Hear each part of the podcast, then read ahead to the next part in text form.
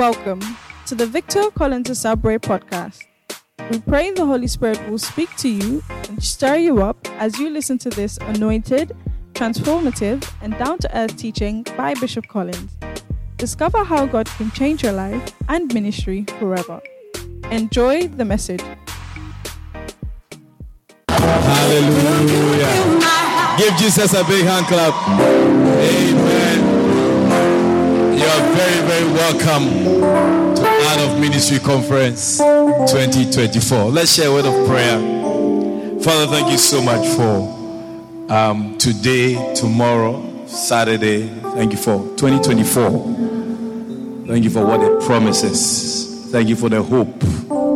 Thank you for the inheritance, the blessings, and the progress that this year is already bringing. I thank you for this conference, our third year running. I thank you for everyone who's here. I pray you speak to our hearts, you affect our lives, and that you not allow us to leave your presence the same as we came. Let these 3 days be a transformation time, a time of transformation and preparation, a time that, Lord, you would take us from the miry clay and set our feet upon the solid rock. Thank you, Father, for speaking to us and affecting our lives. In Jesus' name, somebody said amen. Give Jesus a big hand clap and you may be seated.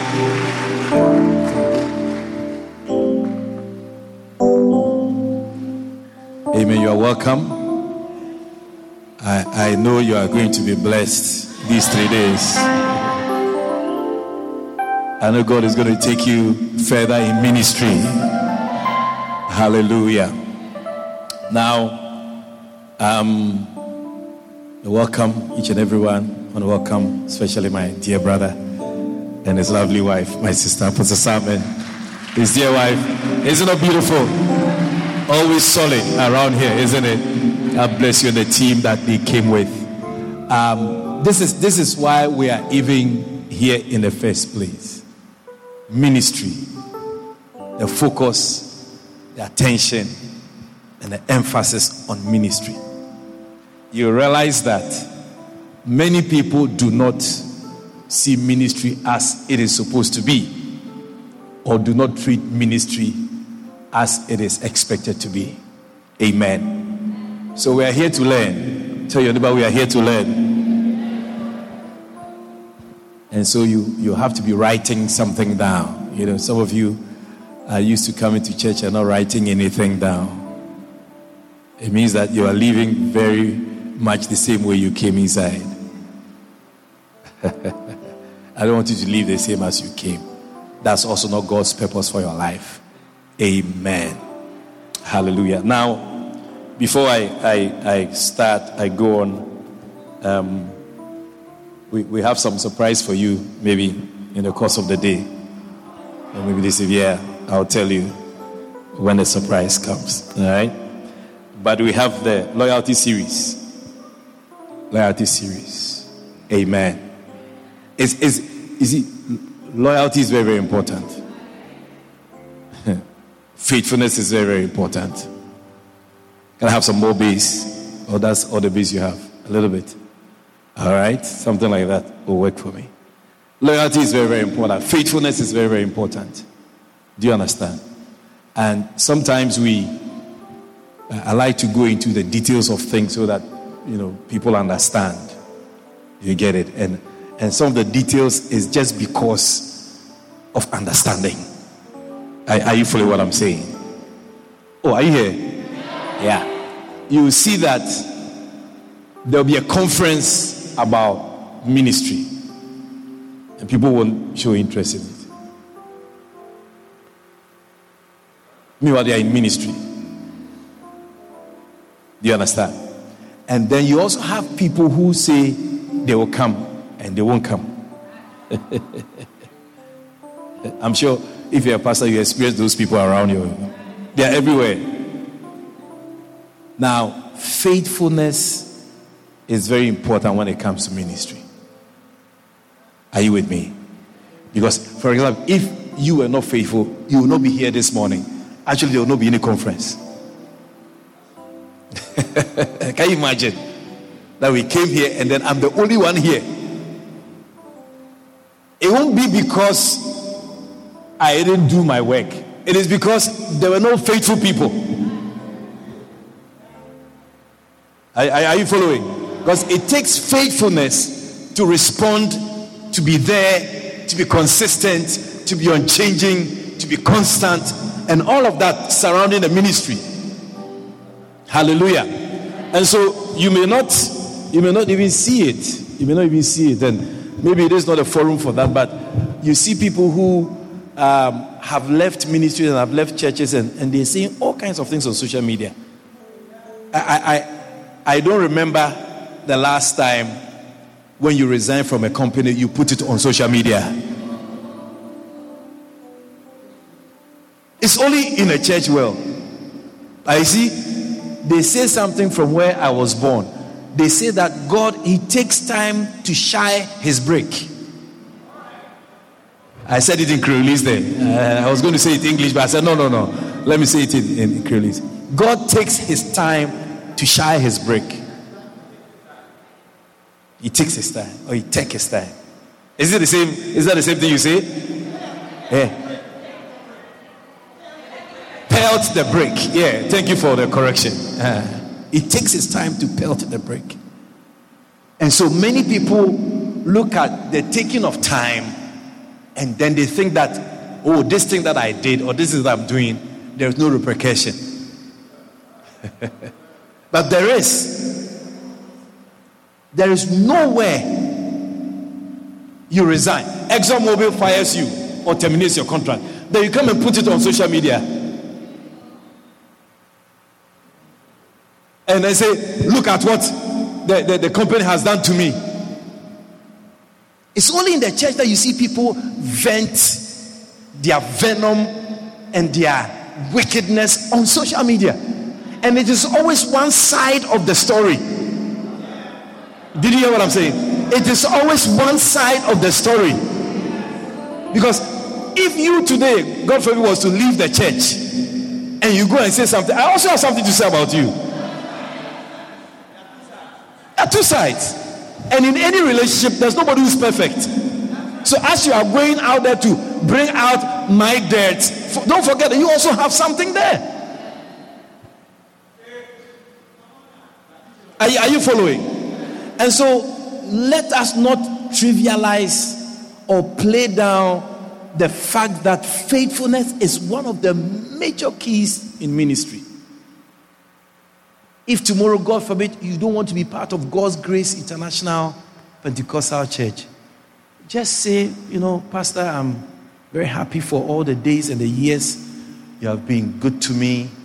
And like people say, God is moving me on. It's a new season. When God was speaking to you, we were not there, so we can't challenge you. And you say, thank you so much. Even if you have a thank you card, you just bring a thank you card and say, God bless you. And then you go. And then when you go, anybody who sees you will say, but you left? Oh, yeah. It's God is. There's no problem. I don't have a problem with Pastor Sam. There's no problem. His wife. Nobody's a good church. It's a great church. That's where I was brought up. That's where I was trained. It's just time for me to go and do something else. That's how it should be. Because don't forget that no matter, the Bible says, do not be deceived. God is not mocked. Whatsoever a man soweth, that also shall he reap. So when you think that you have changed and that it is in your good or it's okay for you to change and to vent out all the poison and all of that, you are deceived. Your constancy, your commitment, your faithfulness should be revealed in the fact that no matter the situation, you remain the same. That's why we have divorces today. Because you get to a point, you say, what? I can't take this stupidness no more. You have changed. Because as for marriage, there's stupidness inside. Or nobody told you that. Well, I'm telling you, if you didn't know. It is your inability to remain consistent. That's what makes you take the negative decisions. Are you processing it? I'll say it again because I saw you're processing it in your head. Yeah. It is our inability to remain the same. That's why we change our minds in a negative direction. Are you with me? So in this classic book, I'm sure almost all of you have it, but I'm still talking about it. Because I'm sure you don't read it. You're on your status more than you read these books.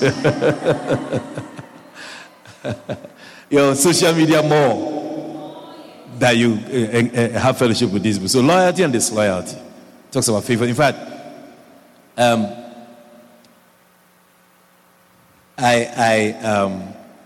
think I'm doing a series on these, what do you call it? Banners that you put on social media. People say, God is going to move you forward. And then they write their name. So we're also trying to do the same thing. So what I do is that I take the points from this book and I put it out there. I mean, I think that people should also know these things. Then I think one of those days I was somebody that I know around for a long time who started following the course and had some questions.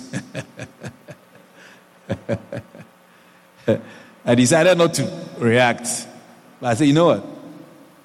Maybe let's go to a sidewalk cafe, or where do you drink coffee on this place? Oasis cafe. Raphael, you know places. Let's go and sit down. I thought Prince would have gotten it right, but remember I've got it.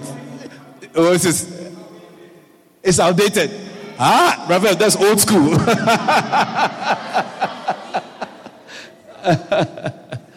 Is it Taraja? Yeah, let's go there, sit down, and then, try and maybe we should talk about it. Because if you see a quote about a disloyal assistant, what you don't understand is that there's a whole book of other things. So the balance in the message, you will not get it because you're probably just seeing one thing. But you have to understand where it's coming from. Do you get it? And so people always frown on loyalty. People always say something negative about loyalty. People always think that you are cheating me if I don't have to do this. If I don't, people think it's cheating. Why doesn't she sit next to Esther? You get it? People think that this. People think that that. It's like, Why? Why can I not say? Why can I not speak? Why can I not this? Why can I like that? But then the thing is such that it is negative. Are you following? Are you here? Uh-huh. You should be here. Oh. That's how people come to church. They don't listen to anything. They like minding people's business. Hallelujah. Yeah. So loyalty and disloyalty. I'm sure all the hundreds of people who registered and said they will come. You see, my understanding when you say you are coming to a conference, that you have the conference is Thursday to Saturday. So you are coming today, all day. Tomorrow, all day. Saturday, half day. We go, we prepare for our church Sunday morning. No, but some people think that it's tonight they will come. Yeah. Some people, they registered and they say, oh, no, I'll go tomorrow. Tomorrow is March, so I ain't got nothing for do. I'll go to the conference. Yeah, you should see people tomorrow because it's a holiday. So you see that as long as work is concerned, you will not do what you're supposed to do. Faithfulness is very important. If God is actually depending on somebody here today, the person is working.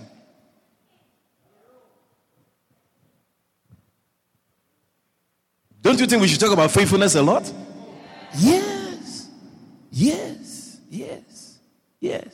So, the mother of all the books, loyalty and disloyalty, if you don't have it, please.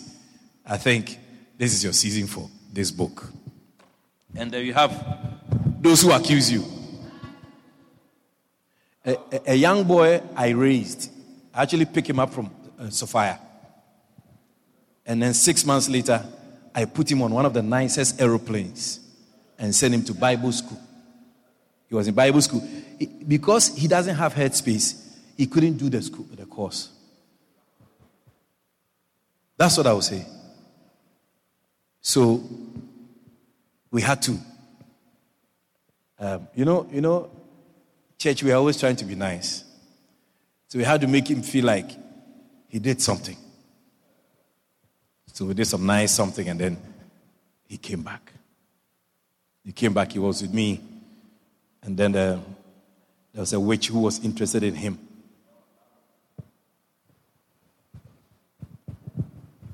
I don't know how many of you pay attention to the things I say.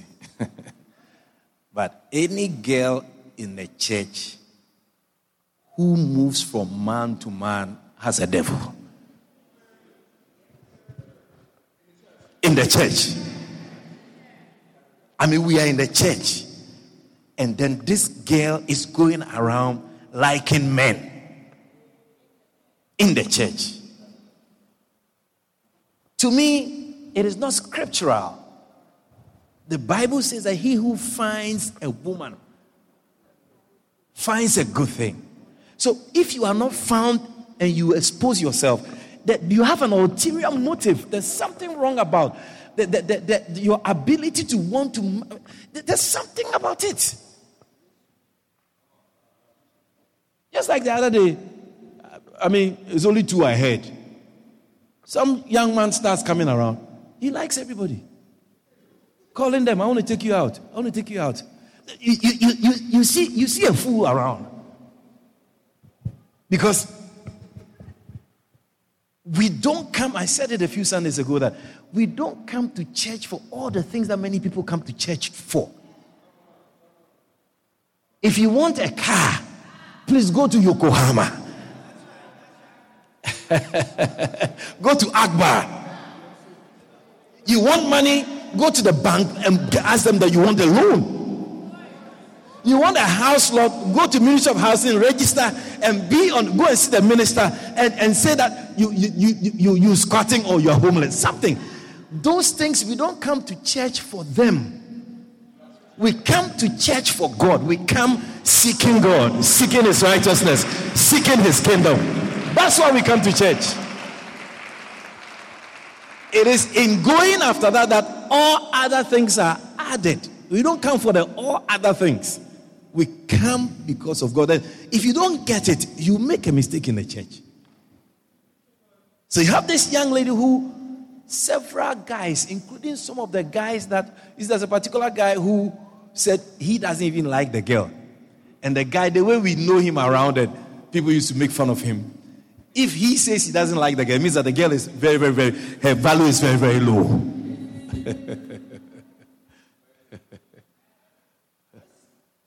So this is my boy that I pick up from Sophia. 6 months, I bought a plane ticket for him to go to Ghana. I believe he has not had anybody show interest in him before.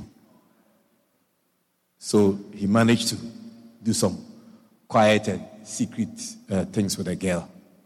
And then I found out, I tried to guide them, I tried to advise them, they didn't listen to me, so they left the church. They went away and then they got married. I wonder who can do that to me. That you left the church and you came to my church to marry. I wonder who can do that to me here in this country. I wonder. I don't know if you understand what I'm saying. You can't just come here and just get married. No. Even though we are marriage officers by the state and all of that, we just don't go around praying for people to get married. The pundits and those out there, they are there for that. But you see, that privilege is attached to our ministry. And so we use it with wisdom and with integrity. Do you understand? So that's why I'm saying that I don't know who can come here and tell me that they want to get married. And I got nothing for do. And I is marry them people. Nah, not me. Somebody else. So they left the word somewhere. Then they got married. Then they put it on social media. Then they throw hints. It's because pastors don't have integrity. I mean, if you're going to talk about the art of ministry, which we're going to talk about, it's a big subject. But how can somebody who you don't know? It's just like when you have to go and bury somebody that you don't know. How can you? What are you going to say? But people accuse. People accuse. If you look at it, if you're on social media, you see a lot of accusations going on now. It's not very good at all. Accusation is poison. Yeah, it affects you. You seem to go into sympathizing with a person. But there was one of the bishops who was dismissed. Okay, we met him in the Maldives, in the middle of nowhere. I'm telling you, if it wasn't this church and the bishop that I have, I would never. I don't know when. Why am I going to Maldives? I'll go to Barbados. It's closer. I'll go to Tobago. It's closer. Why should I spend money to travel to America about 5 hours? Then from America to Qatar, Doha, Qatar, about 14 hours. Then from there, another 4 hours from there to Maldives. What I really did upon? I go to Tobago. I go to Shagaramas. I go and bask in the sun. I go to Jamaica, Montego Bay. I go to Dominican Republic. I go to Belize. I go to Panama City. There are places you can experience blue water. I'll go to Africa. I'll go to Ghana. We'll also have blue water. Or St. Lucia. Why should I go to Maldives? So we went there. And when our father meets us, for many of you who don't know, when our father, the Bishop Dag Heward-Mills, when he meets us, it's always to prune us to move forward. So issues come up. And you know, many people feel they are okay. And Karen, are you here? Many people feel they are okay. And they are very surprised when you say something about them. Many people don't expect you to say something about them that is not nice. Or to correct them. Let me use that word. Many people don't like to be corrected. But in our family, we have, over the years, tried to make correction a normal thing. A normal thing. Because the Bible says, if we judge ourselves, we will not be judged. So correction is something normal. In fact, we laugh at you when you are being corrected and you have reasons for why you did what you did. We laugh at you because we realize that he just came around. Because you are not going to say anything to change the correction. Or you are trying to fight the correction. You are trying to say, oh no, you didn't do anything wrong. But the thing is clear, it's factual. So over the years, when you see that I've traveled to somewhere, it's not to enjoy you. They went to Maldives for 1 week. Come and see. Island. The whole island is the hotel. When I saw we were going to Sheraton Hotel, I thought some 20-story building. Oh, no. It's the whole island. Flat houses, villas. With every villa has a swimming pool behind it. You don't have to go and jump into a pool with enough people. No. You have your pool right behind your house. And then if you want to, you'll be there. If you want to swim in the sea, then after that there's this wall, and then the sea is right there. So if you feel like you're a sea man or whatever, you can go and you just jump in the sea. Beautiful place. 3-course meals. Yeah. 150 bishops from all over the world. Yeah. Now I can tell you something. When we were told that you arrive Monday, and then Saturday morning you leave. Anybody who wants to say extra is on your own cost. You see how the number of people who wanted to stay, how they found another hotel to go and stay inside. It tells you that the place you were brought to is not for children. Yeah. You see how many people were looking for a low budget to spend 1 or 2 days and enjoy. But the 1 week, I'm telling you, even though our father said we were going to, going to do 1 or 2 business, and then the other days would be enjoyment. It was business throughout. And it was okay to us. It was normal. It wasn't something different. Because when you pick up a case, oh, you'll be surprised. It goes, it goes, Hallelujah. Uh-huh. So, correction, bringing out issues, talking about things, is a normal thing. If you are not used to it, then you will not like our church. Because it's better to know your state than to move around thinking that you are something that you are not. Are you with me? So it's a book, a nice book, Those Who Accuse You. Then you have Those Who Are Dangerous Sons, Those Who Are Ignorant. Ignorance. So, I didn't finish what I was saying, isn't it? Okay. Are you following? Are you expecting me to finish it? I should go on. So, we went to this place, business. And this bishop, he came up. And the issues were too damning. Yeah, no, it was too much. To have an idea of the issue, of the issues. He was actually, as we were there, he had been dismissed 4 times and taken back. Which company dismisses you 4 times and takes you back?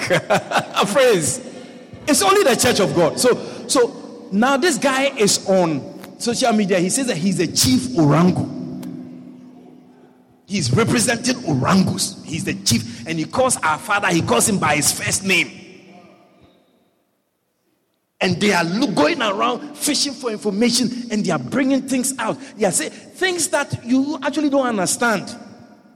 They are bringing things. If you follow those guys, I'm telling you, you'll be affected. Oh, you leave the church, I'm telling you. And quite a number of people have left our churches all over the world because of these people. Yeah. Because the things they say, the half-truths, the lies, which our father nor the senior bishops or some of us bishops, we are not willing or ready to go into it, because that's not the case. As we were in Maldives, my case came up. Oh, whose case doesn't come up? Then you are not a bishop. If you become a bishop, it's more trouble. I'm telling you, if you don't know, when they say I'm going to consecrate you, say, oh, please, I'm okay. I'll take the reverend. It's okay.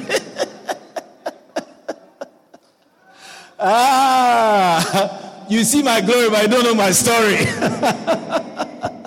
Issues. So he had been dismissed 4 times. I was taken back. So right there, so that tells you his the history. I mean, if you see a CV, Prince, of somebody who has been dismissed 4 times in a company, no, you're almost good for nothing. No matter how much you spew venom on social media, on your record it's 4 times dismissal. So what do you really have to say about your previous employer that we should believe you? We should rather say, oh, you are blessed, man, because there's no company that will fire you 4 times and take you back. You are lucky. And above all, when we went to Maldives, every bishop paid their ticket. He didn't have money to pay for his ticket. So somebody paid for his ticket to come there. So one of the questions that we were asking is, so if you're a bishop of a church and you can't buy a ticket and travel, why are you a bishop? What is your use? Then he went into all kinds of craziness. So we decided as the Bishop's Council to fire him. Because when I was asked to come to Maldives, I didn't go to anybody for money. I found myself there. And so the 148 or 49 bishops. So how come somebody has to buy a ticket for you when you say you are a bishop? Oh, you don't understand what I'm saying? In our church, when you say you are a bishop, it means you have money. It's like when you say you are a big man. If you are a big man, you should have money. I say, if you say you are a big man, you should have money. If you say you are a big woman, you should be opening your own door when you say you are a big shot. You can't be a big shot and live by your mother, or live by your girlfriend mother. And you say you're a big shot. No, it's not like that. So in our church, when you say you're a bishop, it means that you have money. So if you're asked to come to the moon, you don't have to ask anybody for money. Yeah, no GoFund, no iPad, no. You show up. Can you use that to check yourself if you're a big man or not? With all the air that you have around. Yeah. If you say you're a bishop, it means you have money. Number two, you have people. A bishop without money and people is not a bishop.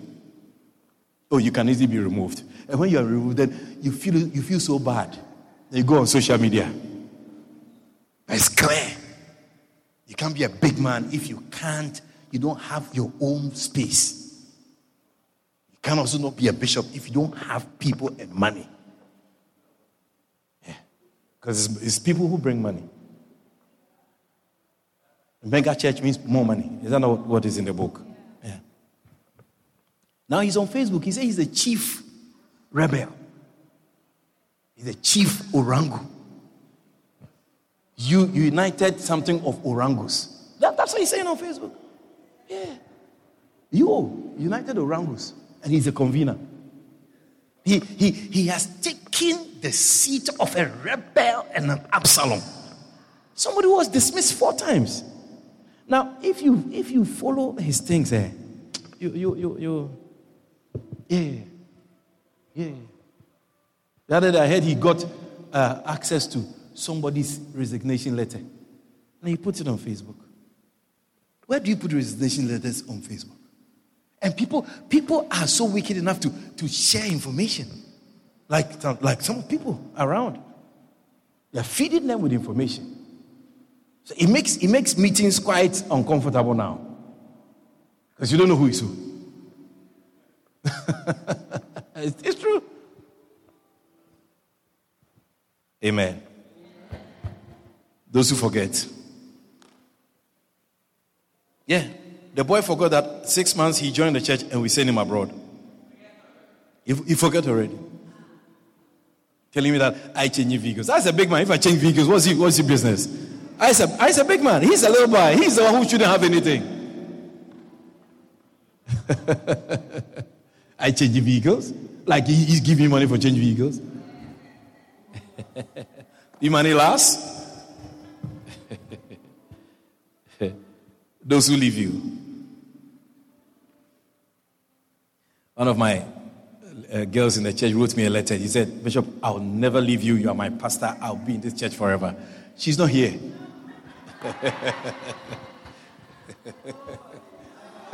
Please don't write me a letter and say you are with me forever. You just come. Just keep coming. Those who pretend. Yeah, those who pretend.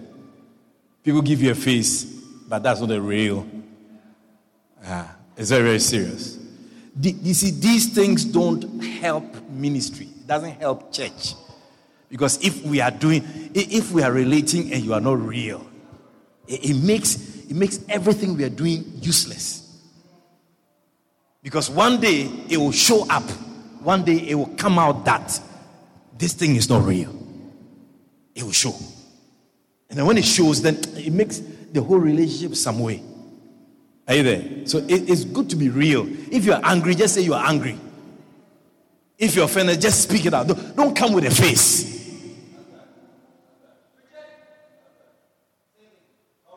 Are you there? Yeah. Don't come with a face. Or smile when the smile is not real smile. It's not right. Amen. All right, so you know the books. If you don't have them, please make sure you get them. Amen. Now, this season, we want to look at the art of ministry. The art of ministry. In 1 Corinthians chapter 3.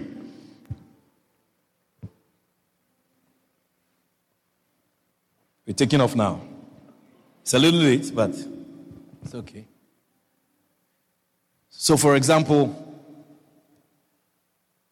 some people said they want. Some people register for a different package where I think the folks are going to provide meals. Now, if you did that and then you don't come today, you're just going to waste. You're going to waste food. You're going to waste money. So I hope they will adjust themselves and make sure that. Because we have about 80 people who register for. Yeah. 80, yeah. About 80 persons who register for the VIP package, which comes with meals. And so, if the 80 is not here, it means that tomorrow if you come, you don't get lunch. You shouldn't blame us. Because you didn't say you were not coming today, so we are actually not expecting you tomorrow. You see how it stays. So faithfulness is very important. You have to go with. It's 3 days. The package is for 3 days, and all the time you get news from people who say, "So if I don't come the 3 days, how much will it cost?"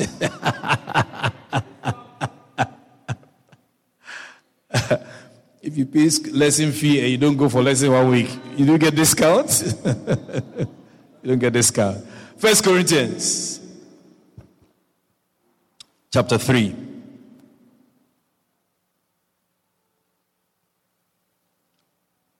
Verse 9 says, 1 Corinthians chapter 3 and verse 9, the Bible says that, "For we are laborers together with God. You are God's husbandry. You are God's building. According to the grace of God, which is given unto me, as a wise master builder." As a wise master builder.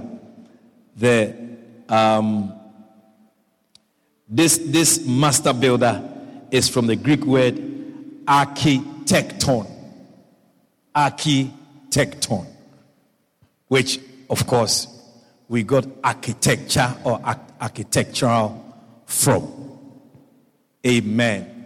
We got architecture from. Hallelujah. I hope somebody's not crazy at the back there. Okay.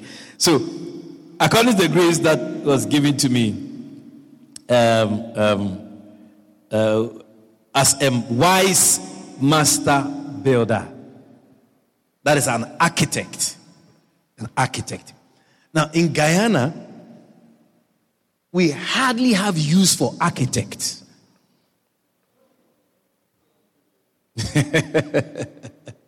Because one thing I love about Guyana is that Guyana, most Guyanese men can do mason work. So we build our own house. You get steel, you get stones, you get cement, you get sand, you have a plan, you build. In fact, the approval, if you go to the city council or these NDCs, the approval plan, I have always been very surprised. The plan they approve is not the architectural plan. It is northern elevation, eastern elevation, and something, and that's it. So the side of the house, the front of the house, and I think the back of the house, that's all.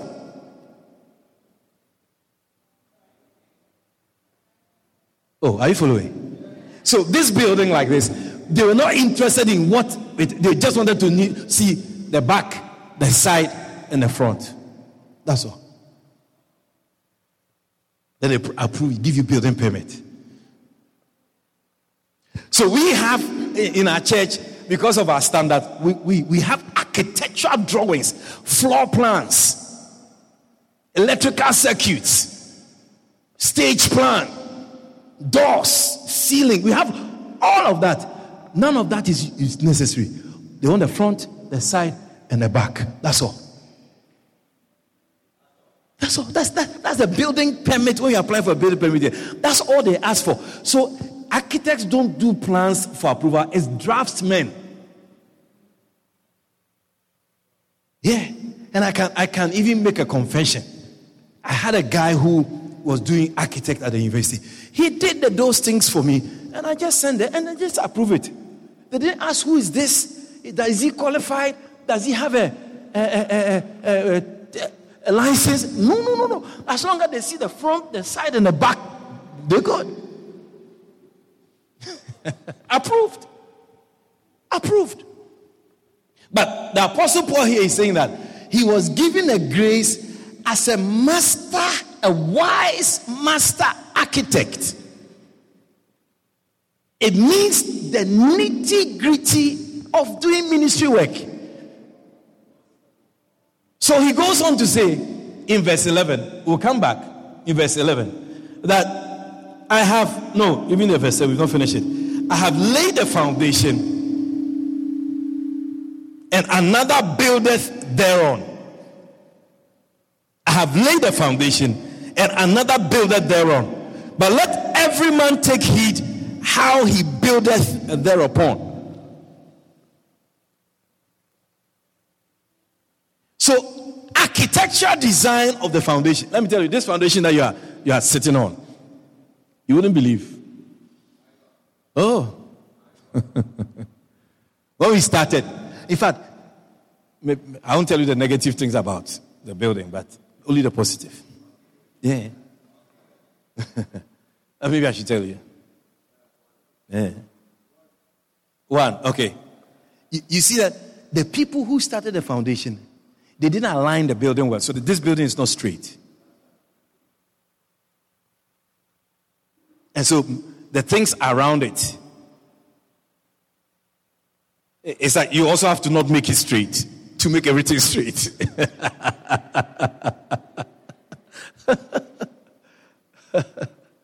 Because the man come, they didn't say, okay, where is the boundary? Let me take the distance from the boundary. They just came and said, the boundary is there. Okay, all right. They do something, they square. Josh, do some square, and they put the foundation. At the end of the day, the building is not straight. You see it if you have good eyes.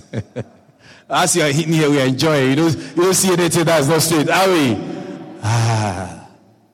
He was given the grace as what? A wise master architect, a builder.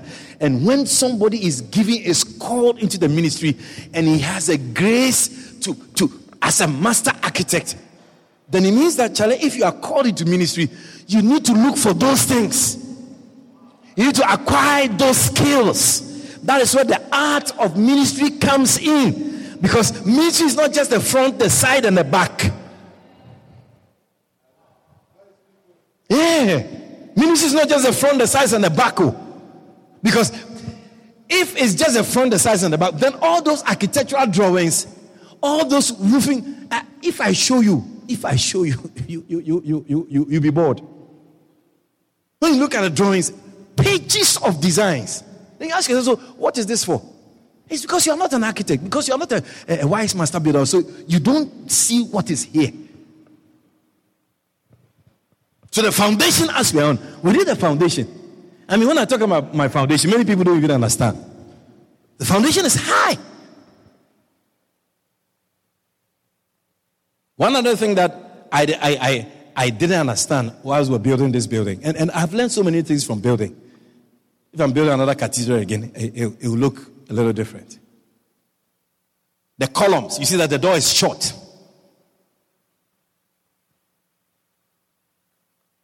So we should have probably raised the columns higher. I wish I could just take the whole thing and just push it up a bit. It's finished. That's what the apostle said. You should be careful how you build on the foundation. That's why it can be hot here. Because technically, this thing should have been like twice the height. You see that there will be a lot of good air circulation.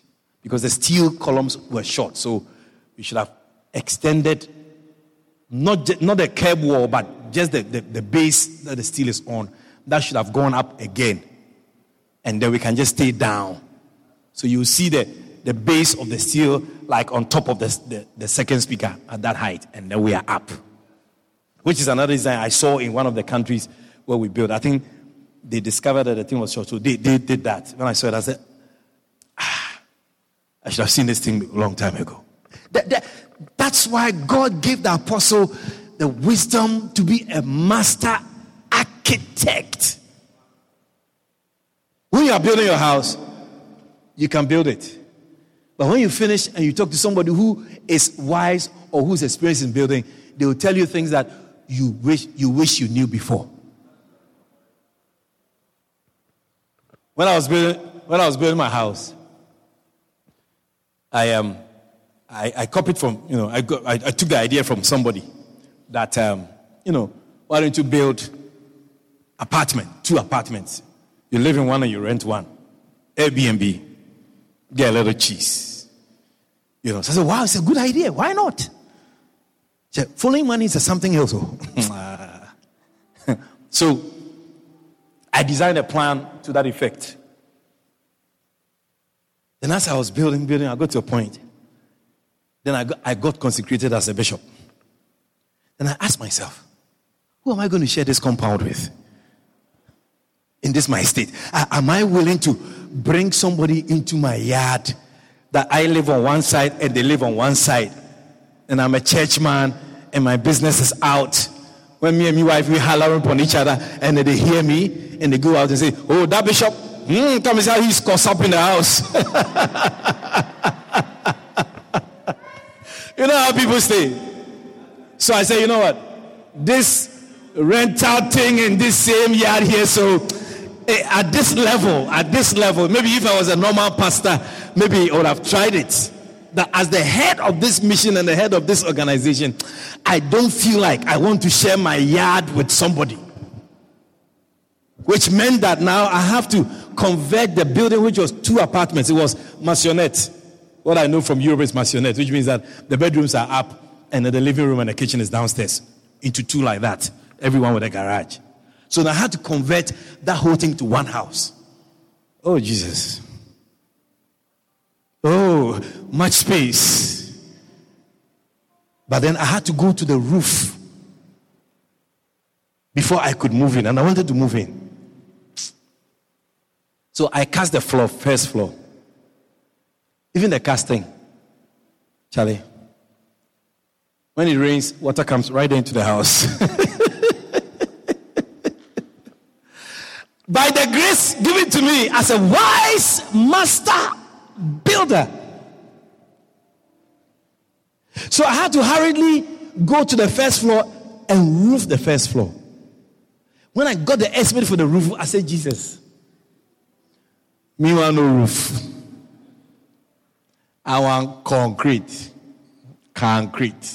You just mix and you pour, and I got roof already. So I went for the first floor. I went for concrete. Hey! That one too, when it rains, water has come to the floor and it goes down again. When we moved into the house, we did one room. One, like an apartment section. We did that. And then we moved in, myself, my wife, and our son. And then one day we were sleeping.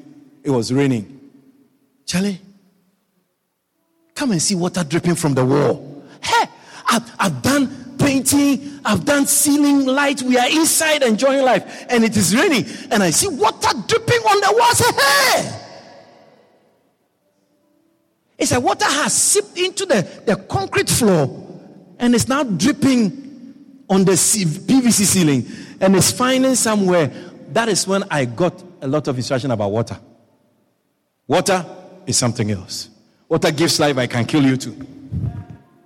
There's a lot of things that water comes with. Now I had to put another layer on the top, which means that the weight on the building now is becoming more.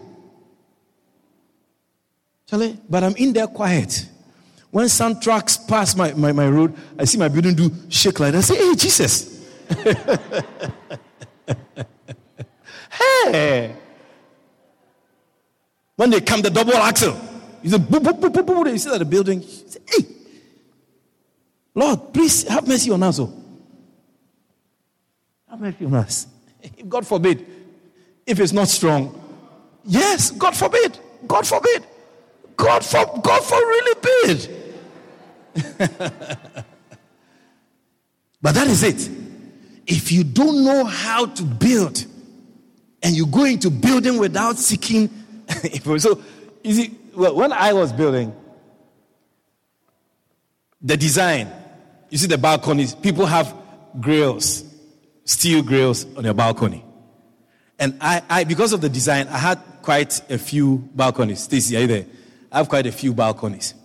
So when I checked the cost of the steel, you know these people who do these welders, they'll give you 2.5 million estimate. When I did a calculation, I realized that the steel is a lot of money. So one day I was passing somewhere and I saw that their balcony, the veranda, is just cement, the blocks they raise up, and they did a ledge. So I said, oh, that sounds reasonable. So I went back and I told my mason, don't leave that space because I'm not going to pay a welder money for steel and come in. If it's grill and it's cement blocks, what's the difference? I put all my cement blocks all over. So where you needed like a grill, I don't know what the grill does. Beauty? Yeah, inside is beauty, not outside. I put blocks on. My house is fully blocks. I said, wow, it's cheaper. Sometimes I see people, they build, they see the balcony, the grill is not there yet. They are waiting for money to go and fabricate and come and put it up. I done with me blocks long time. I done. And I have come to realize that as for building a house, there's no sense in doing all them fancy things. It's just money.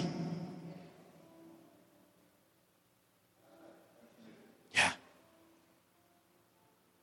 I saw a plan on the East Coast. The fence wall.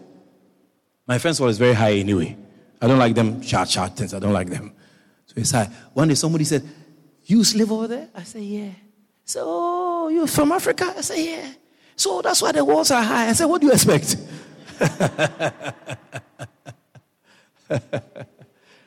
In Africa, we believe that your fence wall is your first level of defense. If I have high walls, I don't really need grills. But there's no fence. The fence is low. Then you are reinforcing your house like Camp Street Jail with grills.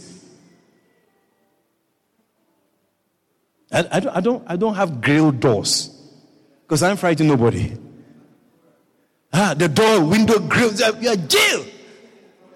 No. The fence is high. So at least once you jump, I know you're a thief.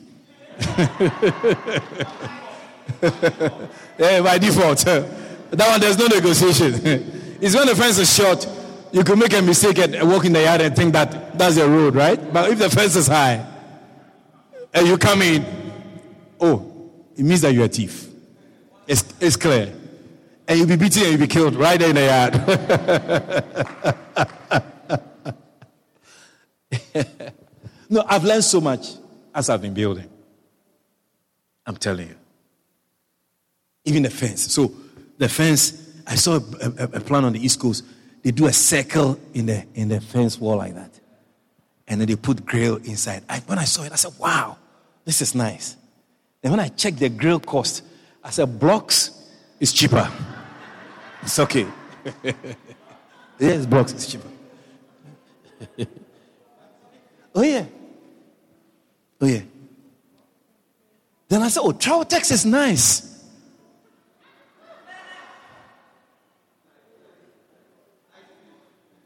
National Hardware, a bucket of Troutex is 13,000. I'm talking about the art of doing something. Master builder. National Hardware, Troutex, for those who don't know Troutex, is the paint that has these rough things. It used to be 9,900. Now it's 13,000. National Hardware. They don't have every color. They give you 2-3 colors and that's it. So you see that in Guyana, you see a lot of colors are prevalent. There's no option. If you go to Continental, you can get any color you want. A bucket is 20,000. You get it? Now, I have a guy who And the trial test people, let me tell you, Prince, you don't need to go to school. Just learn how to do trial tests. I'm telling you. In Guyana, you don't need school. I'm telling you. If you see, if you do school too much in Guyana, you I don't know where you're going with it. In Guyana, you need skill. You'll be like the teachers. I'll be going on strike. Yeah. Pastor Sam is an experienced man. You're going on strike. Your money is not enough. I got a guy who has been charging me a particular amount for trial tests. They charge per bucket. And the bucket, they can use the bucket in half an hour. I came here and I think somebody was talking to me and they said, trial tests. And the guy they were talking about, he charges 12,000 for a bucket. Equivalent of the price of the pain itself. And one bucket, he can do it in 30 minutes. So if he does 10 buckets a day, that's why you should go and demonstrate prayer and a chant that you want to join. Doesn't make sense that you have the skill to let people know how to calculate 1 plus 1, and then your salary is somebody who just has not been to school, works 1 week and has your monthly salary. So somebody, I mean, it's fantastic. The guy charges 12,000 to put one bucket of tractors on the wall, and he can do that in 30 minutes. If he does 10 buckets a day, it's 120,000, Raphael. No tax. No NIS. If he falls down and he dies, he's dead. No insurance. It's okay. No need to protest. You need to have, even living in Guyana, you need to be skilled to live in Guyana. No, for example, we have not been, because of where I came from, I'm not into this sharing out things in the church, giving rice, things. But I've been here for 18 years, and I have... I've realized very late that we should give people rice in the church. Yeah. They put the rice back under the chair. You see the people are excited. Yeah. They like that church. It's not the message you preach in Guyana. It's not how nice your building is. It's what the people get in Guyana. That's why they come to church.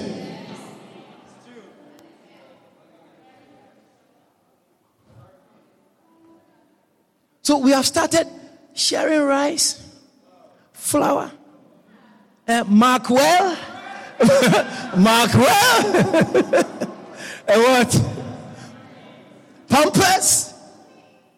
Blood beans. And you see how excited the people are. Yes. I didn't like the food for the poor. I didn't like them at all. Even the word poor. We are rich.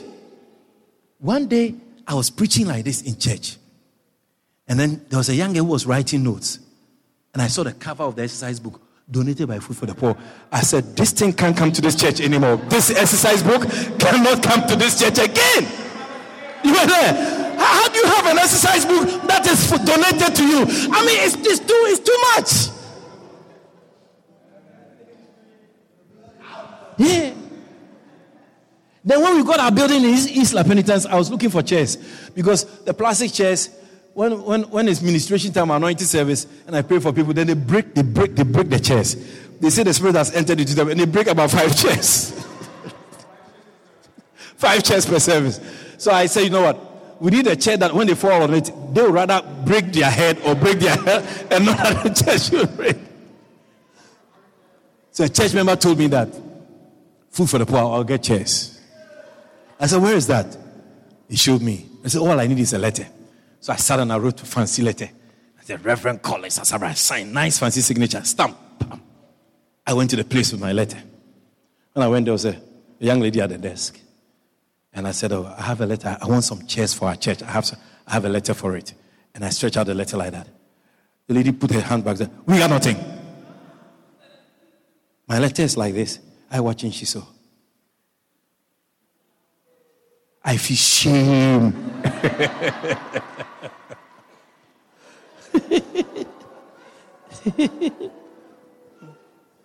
From that day, I said, me, I don't need food for no poor. I don't need it.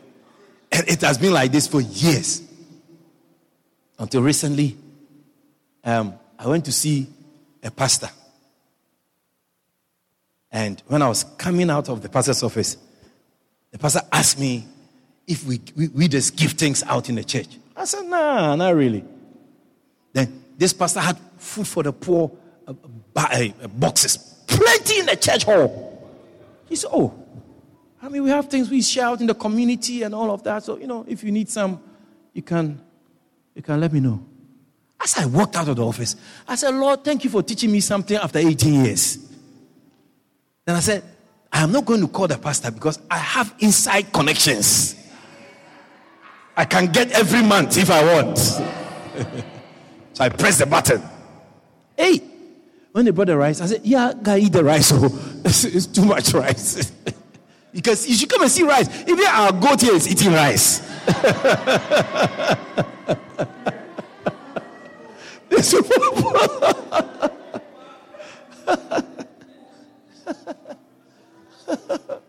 Yeah. So in Guyana, you need to be smart. You need skill. Yeah, no, you have to pray for the grace to think, be a wise master builder.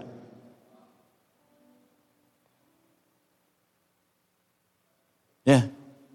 I gave a contract to a mason to do some plastering for us. We agreed on the price and everything. When he showed up, the people he brought,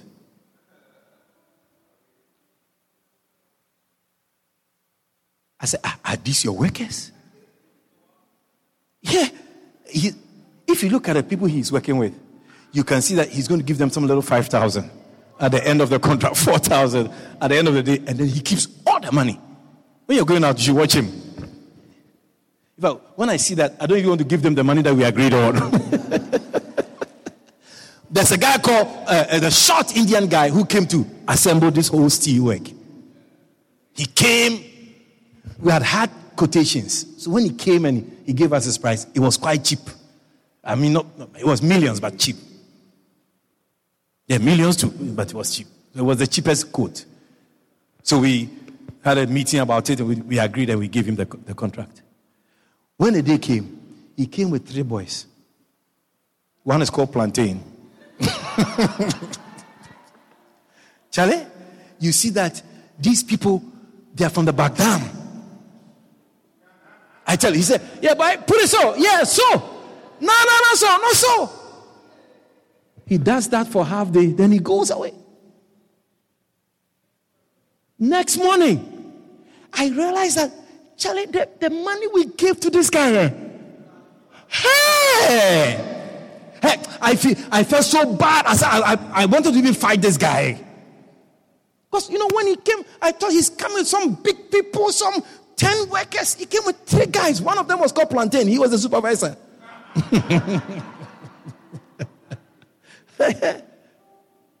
He climbs the top. There's no machine. He climbs the roof. And they take rope and they tie to the sheet and they pull it up. I said, but my guys can do this thing here. And that's how you see a lot of corruption goes on. Because if I can do it and I'm giving the money to somebody, then why don't I just take the money and then let my people do it? That's why you have that order in the system. Because when you see in Guyana, when you see what people are doing and how they are doing it, you can do it. You can even do it better. Far better. In the ministry also, you need that kind of mindset. You need that kind of skill to be successful in ministry. Guyanese ministry is something else. Yes. Apart from all the ministry experience you have, in Guyana also you have to. And I said this and people don't think I'm insulting them. Nobody will call me for anything except those who really have eyes. If they put me next to a famous person who doesn't have anything much to show, they will choose a famous person above me. Tomorrow night, one of the a pastor that I've known for many years is coming. He's going to be one of the speakers in the evening. He was asking me if we have a projector in the church. And so by the grace of God, we do.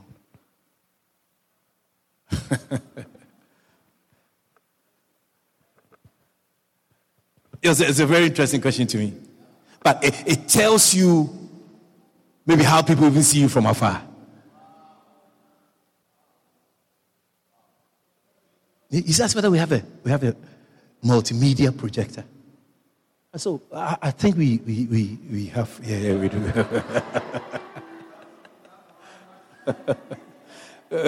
We have to go and borrow some and use. Yeah. Hallelujah. And for some of the people who are coming in the evenings, it's even more of what God is doing, rather than what they have to offer. It's more of that. It's more of that. Yeah. When you're invited to a church, you're invited for several reasons. It's not necessarily you have something to offer, but maybe your name even on the church banner is good. If you say, I'm inviting Reverend Raphael to my church, and if people see this, oh, wow! Not necessarily that the person is coming to. Because the other time I was saying that I should find an Indian pastor who is very good and bring him here. Not because I feel maybe he can do, but maybe some Indian person here will come because of the name I want to put on the banner. So you may never know why you are invited. You should learn that. Hallelujah. And so the dictionary says that an art, okay, is a skill acquired by experience. A skill acquired by experience, study, or observation. So an art is a skill acquired by experience, study, or observation.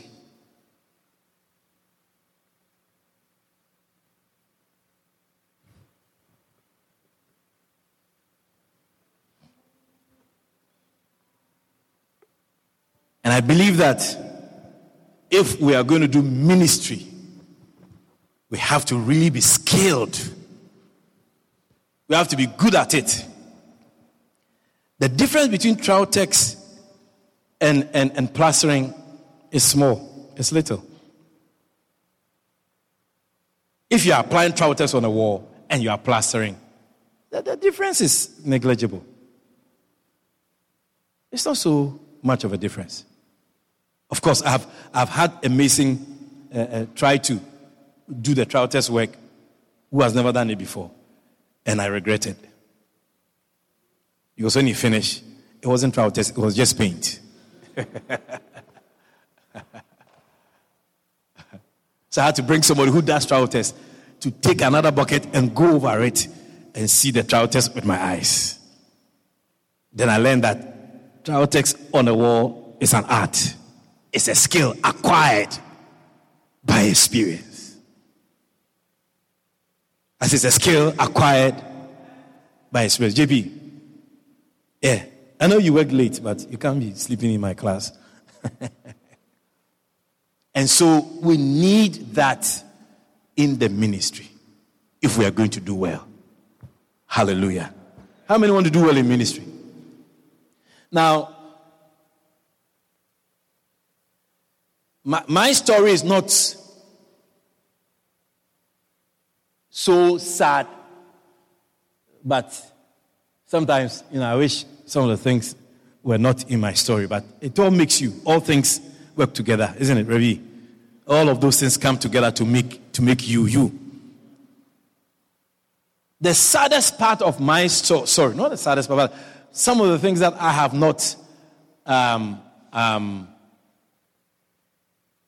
wished it was different. I mean, if you sit me down, you interview me, you say, oh, Bishop, what would you have done different, or what do you wish would be different in your ministry?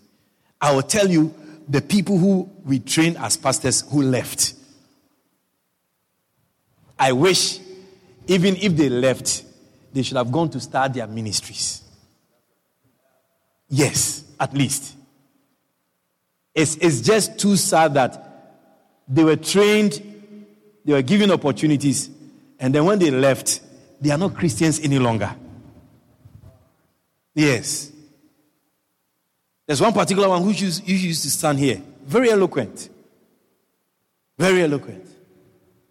When he's coming to church, I smell his perfume from... He's at the foyer and I smell his perfume on stage. So yeah. He leaves the church. He's driving taxi and he's playing dance hall music. And people who know he was here and he was a pastor here, they sit in his car and they are wondering, who is this? And so in many meetings, I have said that I wish I will get an orangu who go and start a church. Because I have not had people who have really believed in ministry. And it may be something around. Should I say it again? I'm saying that one of the low sides to the work that we're doing here is people that we raise who one day comes up and say, you know what, I'm gone. And then they don't go and start ministry. Because when they go and start ministry, one day they'll come back and tell me, I'm sorry. Because they'll go through the same things that they put me through. They say, oh, is this what I was doing to Bishop when I was there? Yes, that's the same thing you were doing. Because you reap it. But they go and they are not Christians any longer. And so by experience, I prefer that you don't even be fruitful as a pastor, but just carry the name and still be around. I'll say it again. I'm saying that the lack of skill acquired by experience, study, or observation, it must help you. It must propel you in life. It must propel you in ministry. And I'm saying that if you know how to do trial text, it's 10,000, 12,000 a bucket. It should make you have money in life. You don't have to go to school. All you have to do is just know how to do trial text. That is why when you see that sometimes there's another race. They raise their children early to be supporting them in their businesses. Some of them go to school, but those they take to school, they go on different paths. And people have businesses, their children are abroad, and there's nobody to do anything for them. That is also another sad story. That nobody is interested in what you have built any longer. It's like you have to just dash it to a stranger. I'm saying that it is better you stay in ministry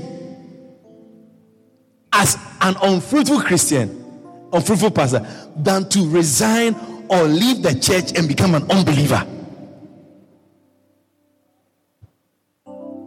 So one pastor told me the other day that this pastor thing is not for, it's not for she.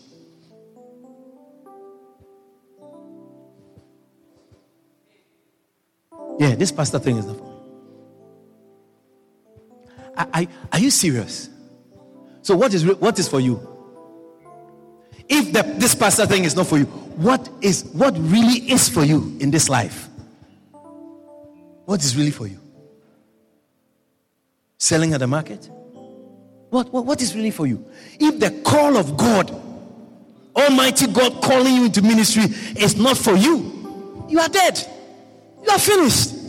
You are gone. But I wish that people believe in ministry so much that it will make them continue, even if they leave here. And so the skill acquired by experience and study or observation is something that should help you. It should bless you. It should prosper you. It should make you do well. That's why we are here to learn the art of ministry, so that when you apply those things, you do well in ministry.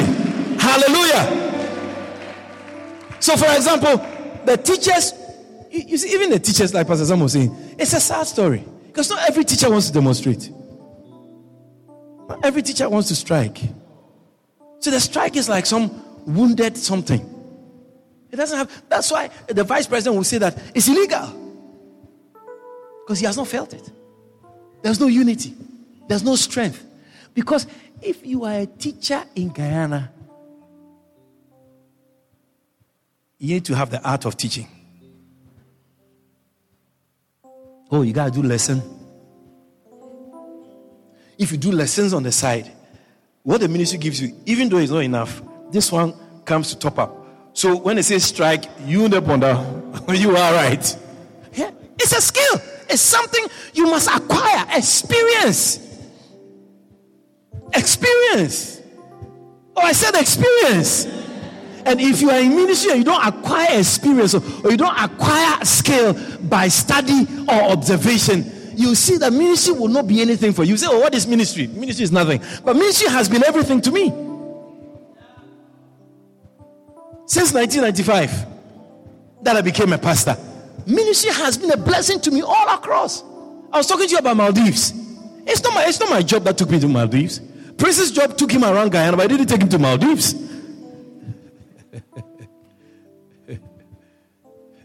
If you follow his map, his travel plans, his travel things, you see that, yeah. He has traveled, but not to Maldives. Ministry. I passed through Qatar when they were having the 2022 World Cup. I almost went to watch Lionel Messi. I said, no, I'm doing ministry, so let me continue my trip. It's ministry. And I'm not saying that come into ministry for the benefits. No. Come seeking God. And God, who owns everything, who controls everything, will release to you what you need at what season and at what point in your life. All you need is to be like a tree. All you need is to be like a tree planted by the sides of the river. That is ministry. Just make sure that you find yourself where there's water, where there's opportunity to acquire things from the earth and from the ground, so that it will boost you, it will help you up. Someone, blessed is the man, but he shall be like a tree. You shall be like a tree. Now, all of us are trees, but we are not planted by the rivers of water. Many of us are in ministry, but in ministry, ministry is being planted by the rivers of water, as against other things that people have, which is not planted by the rivers of water. Should I say it again? The Bible says he shall be like a tree planted by the rivers of water.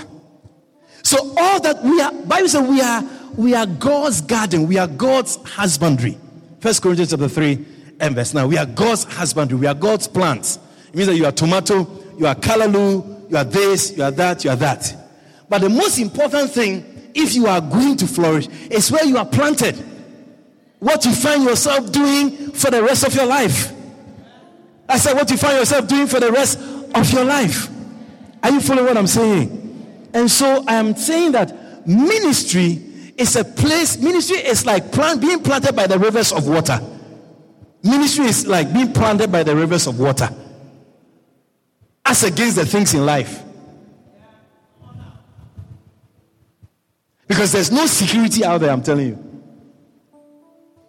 There's no security out there. There is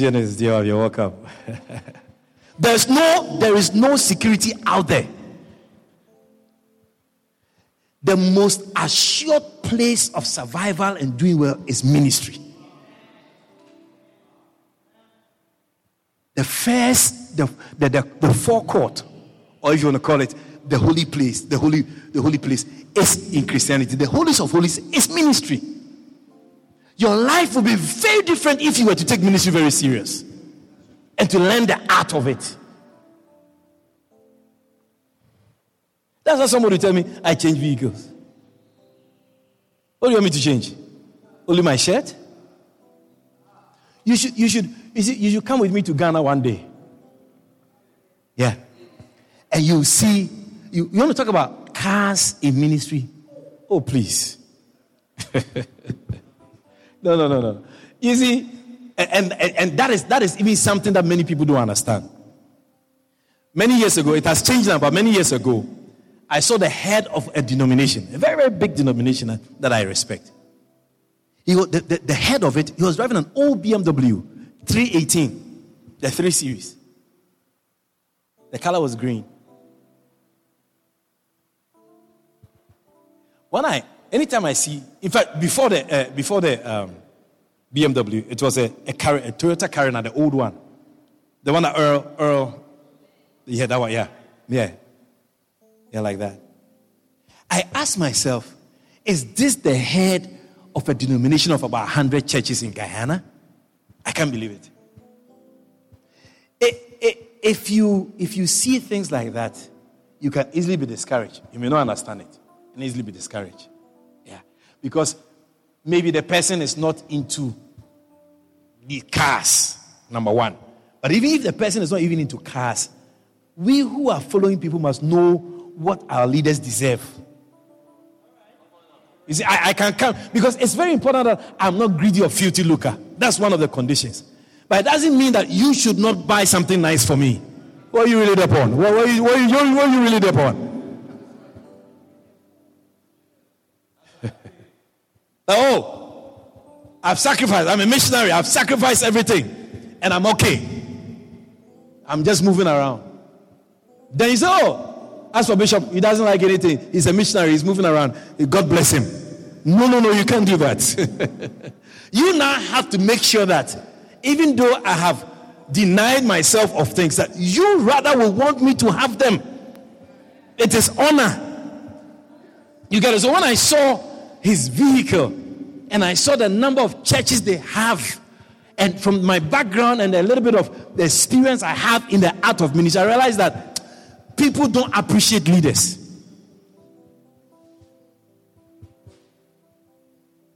I'm talking about ministry. If you understand what I'm saying, you want to ask God, why are you not calling me to ministry? I'm saying ministry is the rivers of water that you are planted at. You bear your fruit in season. I say you bear your fruit in season. Hallelujah. Ministry. And so you need to learn the art of it. The experience. The study. The observation. You see, unfortunately, I've had some relationships. Did I tell you I've been here for 18 years? March 14th will be 19 years since I came here. Yeah. And since I came, or when I came, I have related with, pastors. But since 2020, that's when I really got people who are interested in what I have and what we carry, like the pastors you see here. All those who I got to know from 2005 onwards. Hey, I have distributed thousands and thousands of books in Guyana. Trust me, I'm telling you. Books. When I came here in 2005, one of my jobs was to go to every bookshop in the country. And I made sure that there was a Dag Heward-Mills book on every bookstore in this country. Many of the bookshops have closed down. Yeah. Through that outlet, many ministries. Oh, you meet a pastor, you talk about Dag Heward-Mills, they'll say, oh yeah, I think I have a book of him. Ask him what the book has done for him. They have not learned and developed the art by even gaining access to a book. I know a pastor, as I'm talking, I have several of them. I remember one pastor. He used to invite me to his church. He doesn't invite me anymore. I don't know what I did to him. But I remember going to his church and I told him, this your land is too small. Your church building, what I see in you, this building between two houses is too small. I'm talking about a small hall and somebody with great potential. I told him that you should be able to run 2-3 services every Sunday morning or you hand over this to somebody and go and buy a land somewhere and build a bigger church building. I've not seen it up to today. But I see the person walk around, big title, all over the place, smiling. I'm asking myself, what skill have you developed? What art have you gained? One day the Lord spoke to me about a pastor in London. He told me to tell the guy that he travels too much. Yeah. He travels too much. And his church will not do well by how he's living his life. See, many pastors think that the more you are invited, the more important and the more... No. Invitations actually take you off the things that you are doing, you know. So it was Archbishop Nicholas Duncan Williams who one day was sharing his testimony. He said that he died for a few hours. Yeah, he was praying and he passed out for a couple of hours. He said, he met the Lord, and the Lord asked him that all the places that he's been going to preach, who asked him to go? You know Archbishop Nicholas Duncan Williams? Yeah. Many people know him. Even more than Dag Heward-Mills, maybe. And he's a very powerful man. Hey. When he speaks, hey. You get excited. And he never went to school. He never went to school. Just as you see a classmate downtown in Starbrook Market say, oh, me and he went to school. Archbishop Nicholas Duncan Williams, he doesn't have anybody like that. He never went to school. That's what I'm saying. Ministry is being planted by the rivers of water. You should write that somewhere.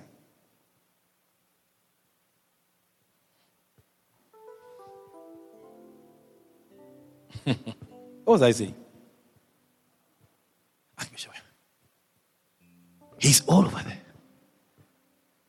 God asked him, all the places you've been going to preach, who sent you? Wow. He said he was shocked.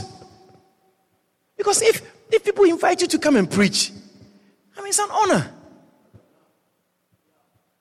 How do you go and say... In fact, I find it funny, or I'm sure all of us find it funny, when you invite a preacher and he says, oh, let me go and pray about it. He says, oh, I mean, what do you mean?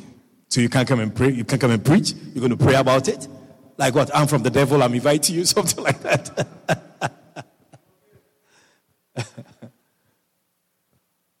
Since then, when you invite him, he takes his time. So it's like, it's not about the invitation, it's about what you are doing for God. Because remember the invitation, it can also come over as somebody trying to determine what you do by them inviting you. To me, it's just like when people file for you to come to America. It's like some auntie or grandmother is determining where you live for the rest of your life. It's not correct. It is not correct. As much as when you go to America, you don't even send any money back home to your church. That file for me, put in for me, that people move in droves to America. When you look at it spiritually, it's your grandmother or somebody is determining your future. Of course, there can be some that God is inside, but you see the fruits of it. And we should stop connecting worldly things to the fruits of God's presence in your life. Should I say it again? When the devil told Jesus that if you bow down to me, I'll give you these things, Jesus said, this is not what I want. This is not it. This is not what I want. But that is what Christians are after. We are after the things of the world, the lust of the eyes, the lust of the flesh, and the pride of life. I'd rather go to a poor place, a poor country, a country where I can do ministry than go to a country where I can do ministry. If I'm a pastor. That's a determining factor. Where can I do ministry properly? I think that's where God wants me to go.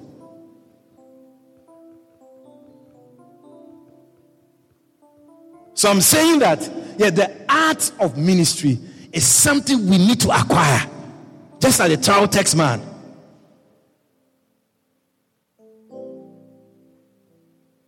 Because if you don't go to school, you can. Put travel text on the wall. He's a rich man. All you need to know is how to count money. That's all. Once you can count your money, yeah. Look at Reverend Ralph sitting down here. He's a proper bona fide math teacher.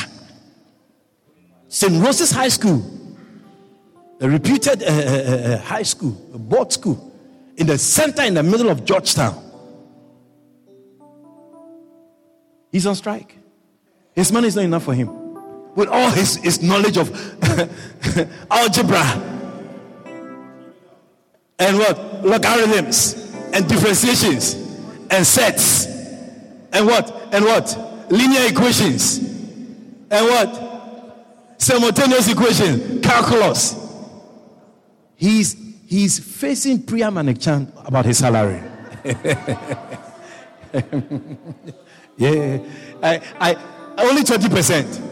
I passed breakdown and I saw a few teachers that said, give we money and we're going to get out of here. Give we money and we're going to get out of here. Give we money. Go and do lessons and get extra money. You have to develop the skill, a skill by experience or observation. How do I prosper here? I told somebody I met who said he was going to pilot school. I said, go abroad if you want to go to pilot school. Because there's no plane to fly when you finish.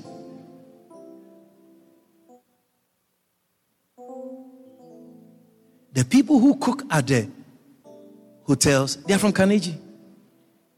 They are not from, what? They don't have degrees in home economic management from Oxford University. They are Carnegie Home of Economics. They are the ones who are chefs in our hotels around.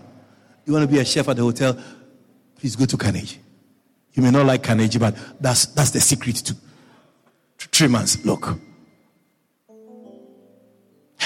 Skill. You need to acquire the art of ministry. Nice math teacher. People know him. Ah, Sir Ralph. Yeah. He's fighting Priya Manekchan for salary raise. Me, I'm not fighting anybody for salary raise. I could. I am planted by the rivers of water because I'm in ministry and all my needs are taken care of. God is looking after me, I'm telling you. So, one of the things I want us to start with, and I'm sure we'll get into all of that, but there's a book here by Dag Heward-Mills, my father, The Art of Ministry. We don't have copies here. I'm sure we'll have copies very soon. But once you can get a copy, it'll be good. The Art of Ministry. All right? That's what we're looking at. Now, before we even go into that, and I'm picking from several places, I want us to look at real ministry. Real ministry. Because it's not everything that ministry is that is real. Like I was telling you, the Archbishop, maybe it was a personal thing that he was going around preaching. I mean, most soft after speaker, moving around, the apostle of prayer. I mean, when he speaks, demons run away. I tell you, when he speaks, demons run away.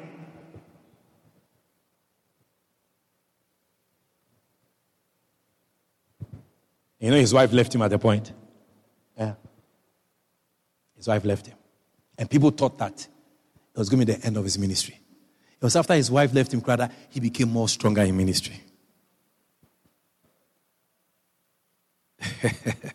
It's not everybody's call that is determined by their marriage. It's Apostle Paul who said that. God didn't say that. Or Jesus didn't say that.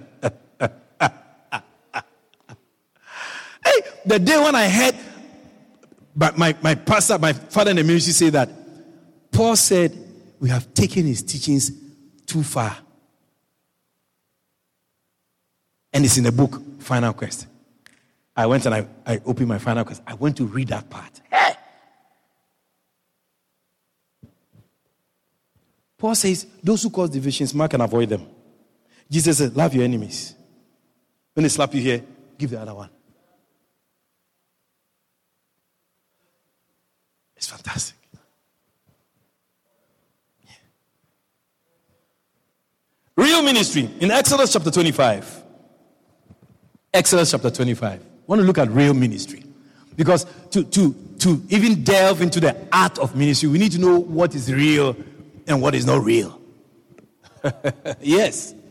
Like I said, maybe your face on posters all over Guyana doesn't really mean that you're doing ministry.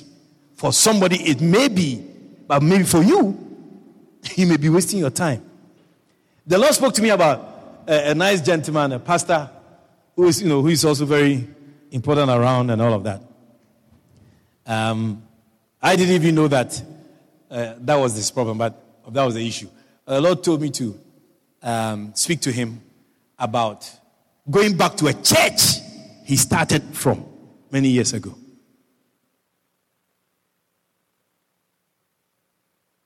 Now, people don't believe you. People don't believe. People don't believe that God can speak to you to tell them. People don't believe, especially if they don't know you.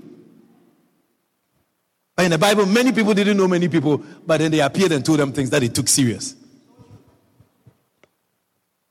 So I told him that the Lord says that you should go back to your young days church. And the Lord says, it's because you are not in your position. That is why you don't even have a wife. I didn't even know that. Because I know he's a nice, handsome guy. And for all these years I've known him, I've never seen his better half. And I understood by that prophecy that his ministry, as he looks at it, is not what God wants him to do. And because of that, God has been holding a wife from him to point his mind to something that he's not picking up. Because you think that a wife is very easy. A wife is not very simple to come home. To find a wife, as for girls, you can find girls. As for women, you can find women. As for a sex partner, you can have one. For somebody to cook for you, you can have one. But to find a wife, if it's that simple, the Bible wouldn't say that you have found a good thing. Good things don't just come so all over the place.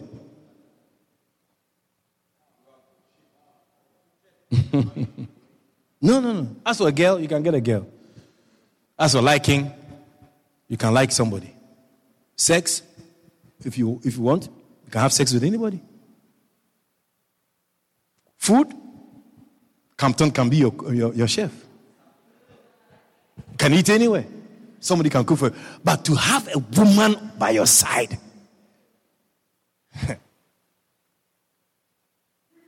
it's something else.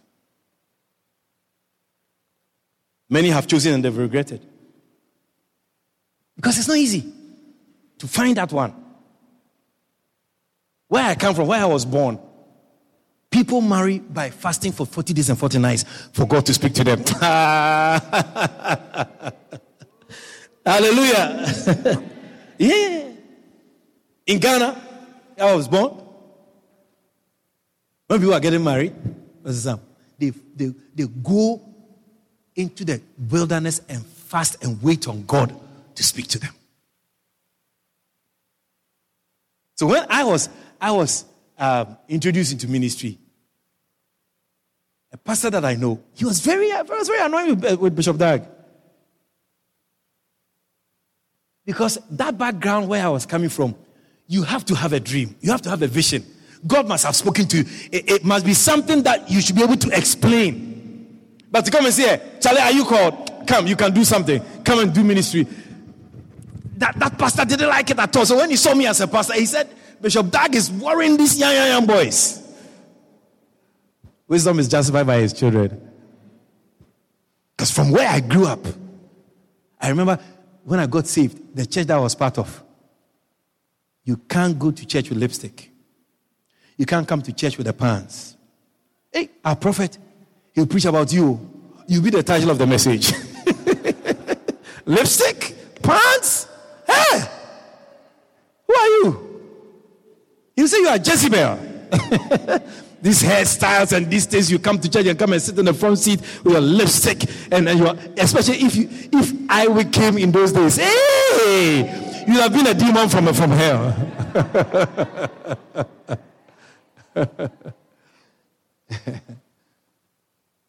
So in Exodus chapter 25 and verse 1, The Bible says in Exodus chapter 25 and verse 1, we are looking at real ministry. We have to look at real ministry to, to understand the art of ministry. Exodus 25. And the Lord spake unto Moses, saying, Speak unto the children of Israel, that they bring me an offering of every man that giveth it willingly with his heart, he shall take my offering.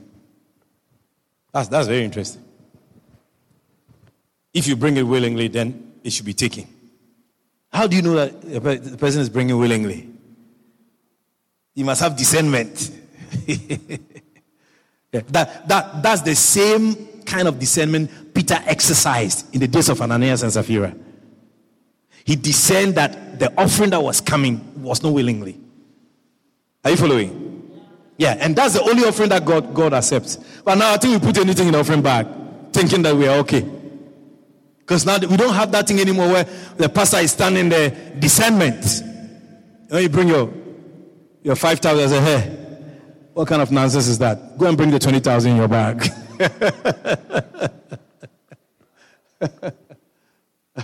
And that's how we behave. We give offerings that are not willingly. God instructed Moses that the one that come willingly, those are the ones that he should take. And this is the offering which you shall take of them: gold and silver. Gold and silver and brass and blue and purple and scarlet and fine linen and goat's hair and ram skins dyed red and badger skins and shittim wood. Oil for the light, spices for anointing oil, and for sweet incense, on stones and stones to be set in the ephod and in the breastplate. And let them make me a sanctuary that I may dwell among them, according to all that I show thee, after the pattern of the tabernacle and the pattern of all the instruments thereof. Even so shall ye make it. Verse 17, or even verse 10.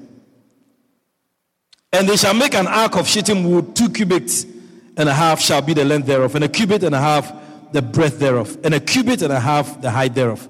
Verse 11 says, and thou shalt overlay it with pure gold. Overlay it with pure gold. Verse 13, and thou shalt make staves or staves of shittim wood, and overlay them with gold. And thou shalt put the staves into the rings of the sides of the ark, that the ark may be borne with them. He goes on in verse 17, and thou shalt make a mercy seat of pure gold. 2 cubits and a half shall be the length thereof, and 1 cubit and a half the breadth thereof. And thou shalt make 2 cherubims of gold. Are you seeing the gold right there? And so on and so forth. Verse 21, and thou shalt put the mercy seat upon the ark, and in the ark thou shalt put the testimony that I shall give thee. And there I will meet with thee, and I will commune with thee from above the mercy seat, from between the 2 cherubims, which are upon the ark of the testimony, of all things which I will give thee in commandment unto the children of Israel. And he said, verse 24, and thou shalt overlay it with pure gold, and make thereto a crown of gold round about it. Now, you will see here that as God gave Moses the pattern in ministry, in building the tabernacle, almost everything was supposed to be in gold. I'm talking about real ministry. Gold is a sign of real ministry. Are you with me? I'm coming. You understand it even better. God chose gold as the sign. In fact, the Bible says in heaven, we are going to walk on streets of gold. Gold shows real things. I mean, look at the things we do with gold. We don't do things with the things we do with gold. Anything that you want to do in that same way, it will be tested. And then you get to know that, no, this is not gold. This is fake. That's why we like the Chinese. They'll put gold upon everything. They spray gold on it. It will look like gold, and it's cheaper.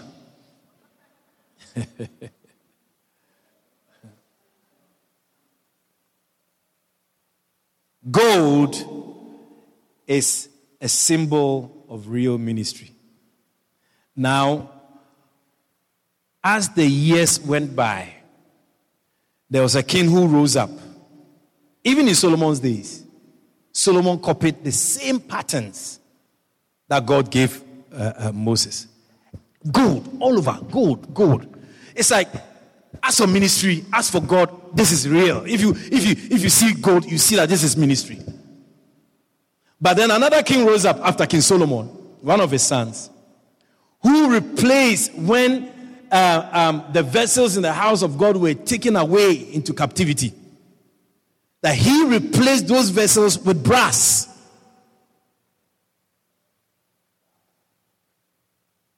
Are you following? It's like original OEM parts. OEM parts, original equipment manufacturer. Many of the vehicles we drive, the parts we buy and replace in the vehicles are not OEM parts. If you want to change your brakes, you go to any car, whatever, auto spare shop, you get brake pads. But if you drive a Toyota, it's not a Toyota brake pads. You drive a Nissan, it's not a Nissan brake pads. If you drive a Volkswagen, it's not a Volkswagen brake pads. It's brake pads that work for you. As long as you step on the brake and the car will stop, that's all we're looking for. You are not looking for the one that has OEM, original equipment manufacturer, which is this brake pad wasn't made by Toyota. It wasn't made by Nissan. It wasn't made that those ones, because that's how people have spoiled the market. It's like, if you buy from me, you have to buy the parts from me also. But since when you buy from me, the parts are expensive. There have been people who have come into the market creating similar workable solutions that helps you, that is practical. You don't need to spend more money. But it takes you away from the original manufacturer's quality, long-lasting part that would have helped you for 5 years. Are you with me? And so is the gold and the brass. We can read it. We're looking at real ministry. In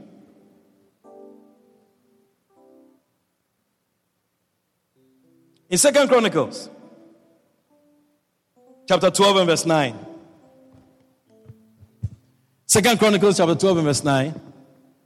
So Shishak, king of Egypt, came against Jerusalem and took away the treasures of the house of the Lord, which the treasures were gold. So Shishak came and he took away the treasures, the ark, the cherubims that were all overlaid with gold. He took them away. And the treasures of the king's house, he took all. He carried away also the shields of gold which Solomon made. When Solomon rose up in ministry, he understood what real ministry is, because he learned the pattern from Moses. He went into history. He looked at the books. Remember that an art is what? It's a skill acquired by experience, study, or observation. So when Solomon rose up, he studied. He also saw the materials that his father also piled up for the building of the temple. And so by that now, he realized and recognized that gold is a real thing. If you are doing something, if you are doing a ring, it's not that they have platinum, they have white gold, all kind of fancy things, but jewelry is gold. It's now that people try to say, oh, it's not only a woman you can marry, you can also marry a man. Apart from that, jewelry is gold. Growing up, my mother's bracelet, armband, it's gold. There was nothing like white gold. Even if you show white gold, they'll say, no, they don't believe it. Gold is gold.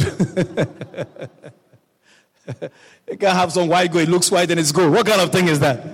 Now there's something that's black, platinum, all kinds of things. Options.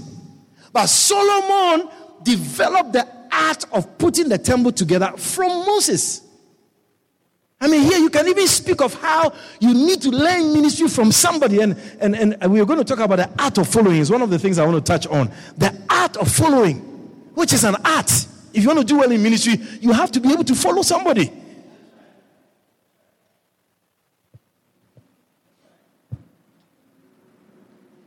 Why is it that if you want your children to go to school and pass their exams, we take them to a lesson of a renowned teacher? Whether you like them or not. My son goes to a lesson. If it wasn't because of the name of the lesson, I would have moved him a long time ago. Because the people disgust him bad. Yeah.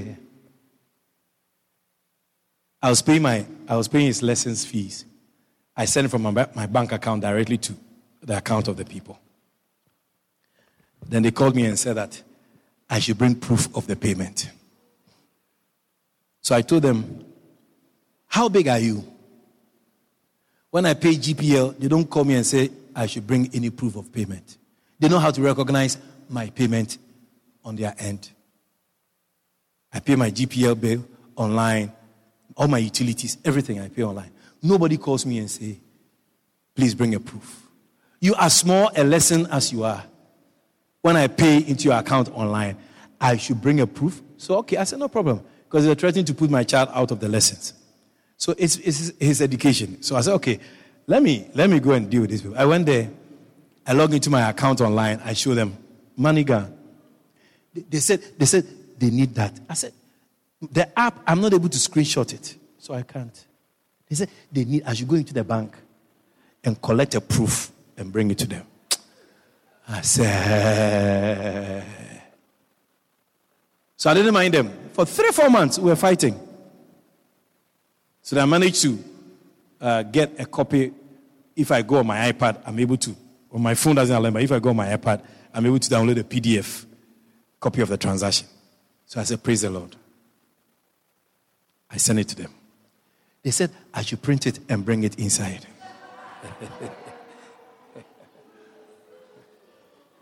I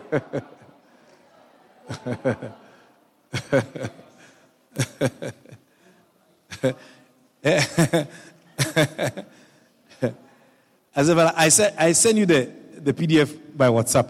It's WhatsApp you communicate with me, so I've also communicated to you by WhatsApp. No, they said I should print it and let a child bring it to the school. They want to put it on fire.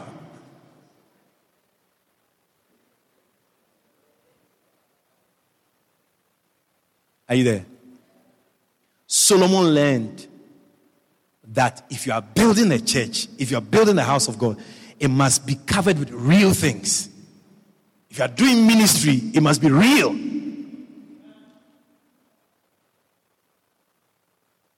When his son, next verse, Rehoboam, instead, the Bible says, go back, verse 9.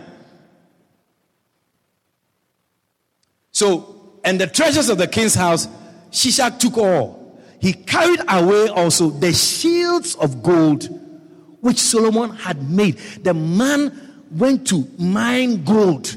He took excavators into the interior.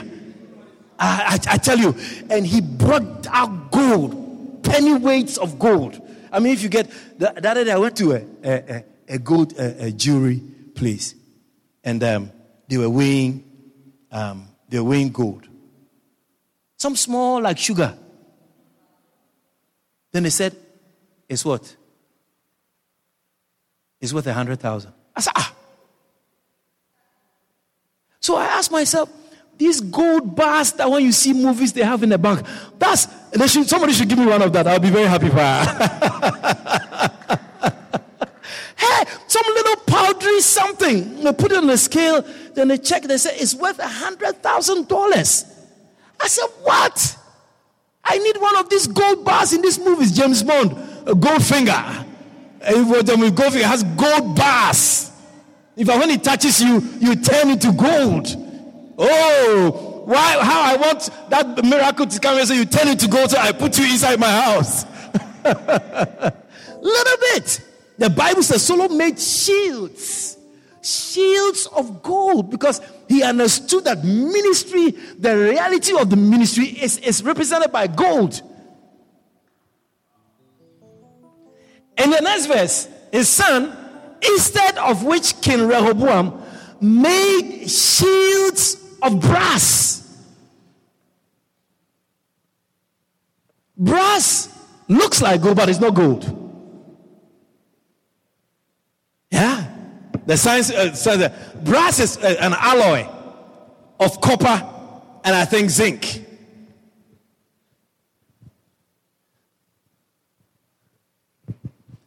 God is telling us from these two kings, this guy who came on the scene, who said he's called by God, and that he's also building the church. Instead of Moses' gold and Solomon's gold, he used brass, which we know from record that is not the type of mineral, that's not the type of substance you use for ministry. In other words, people are doing ministry in a certain sense now. Brass type of ministry. That is why it's important to develop the art, because if we don't develop the art, brass will look gold, and it is not. It is not. Having a church, having a building, does not make you be. You're not. It's not real ministry if you just have a building. Even having a congregation, meeting every Sunday. It does not speak of reality of ministry. Yes. I mean, having a title, you see, even the titles, having a title doesn't necessarily make you somebody who holds a title. Like I was telling you earlier, if you are made a bishop in our church, it's trouble. I mean, it's an honor. Otherwise, I think I would have said, you know what, Bishop, please keep me at Reverend. It's okay for me. Because, Pastor Shea, the troubles, the issues, the problems, oh, it's too much. Hey, it's a very high demanding environment, especially if you're a bishop in our church. One day, Prophet was even telling us, my father, he was saying that one day somebody was selected to be consecrated as bishop. The guy said, He doesn't think he is known well. He doesn't qualify. He doesn't know why they chose him, because he knows he doesn't qualify. He said, who brought my name up? That person doesn't know me. Yeah, so he wrote a letter to tell her that, please, don't call my name. Don't consecrate me as a bishop. Leave my name out of this. No, this you it was a mistake.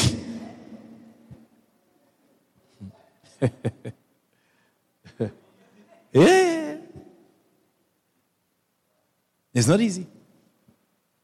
Gold and brass. I'm sure when we get LED screens, you enjoy the screens properly. Yeah, but this looks a little more lighter than that. If you look on the screen behind you, it looks a little different. Yeah. Gold and brass. Brass is a fake type of ministry. Yeah. And if you see, by the grace of God, some of the things you do, to bring a church this far, you have to be serious with God, though. To have a conference that starts 8:00 in the morning for all day, you gotta be a very serious man, and you can see it. This shows you how serious ministry is. Yes. If it was easy, you see people.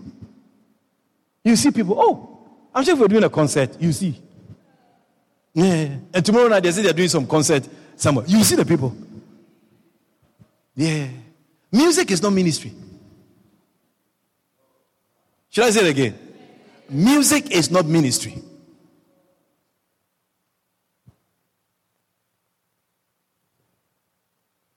How shall they believe? What did the book tell, Romans tell us? That somebody should preach for them to believe. Yeah. Singing is nice. Singing is part of what we do when we are in the presence of God and when we come together. But it is not the real thing to people being saved. It is preaching. So if we are having a concert, I prefer that we break for 30 minutes and somebody shares something evangelistic. That's an altar call. And then we close. Otherwise, the music is just to make people excited and they go back in their sins. So you see people who step up and say, I'm a psalmist. It's nice. But you should be able to move people from just singing and excitement into salvation. Otherwise, your ministry is not gold, it's brass. Bible says we are people, we are ambassadors of Christ. As if God is making a plea through us. We have come to reconcile men back to God. That's our purpose. That is ministry. And so if your ministry is not bringing people to God, you are not doing real ministry. And something very interesting that I've observed around, I don't know if you've observed it. I have been to several churches, funerals, this and that. You see, you hear good preaching. You never see people practically lead people to Christ in the service. You should watch it and see. Altar calls for salvation are not regular things in our country on a Sunday morning. Maybe because we have bought into the doctrine of baptism being the means by which somebody is saved. That's why we don't do altar calls. So your church can be there. Your church can be there for years. You say you are doing ministry, but it's brass. It's an alloy. You are just combining things. You are just doing things, but it is not real ministry. Let me tell you, salvation is not baptism. Let us not go back to foundation of Christianity. Salvation is different from baptism.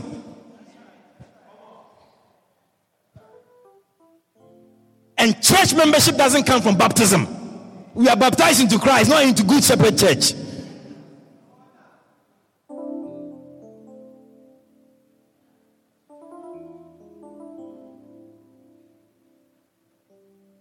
Am I saying something? No, you watch it. Every Sunday, I have been taught by my father to do altar calls. You see, people come forward to give their life to Christ. This is a place where souls are churned out. There's a turning of people from sin into righteousness.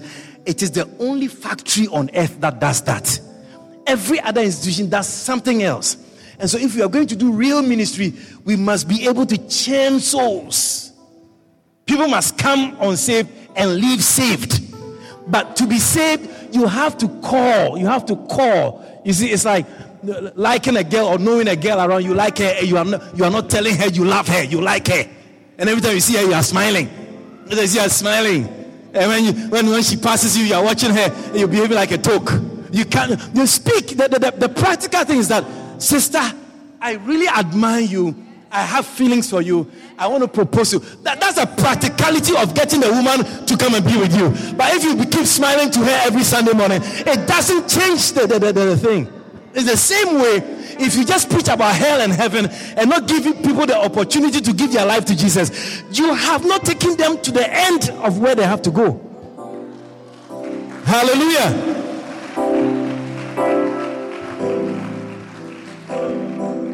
And so ministry can be, you can be there doing things thinking that you're doing ministry, but it's the brass type, it's not the gold type. And I'll say it again that let us not link baptism to salvation. It is not. Because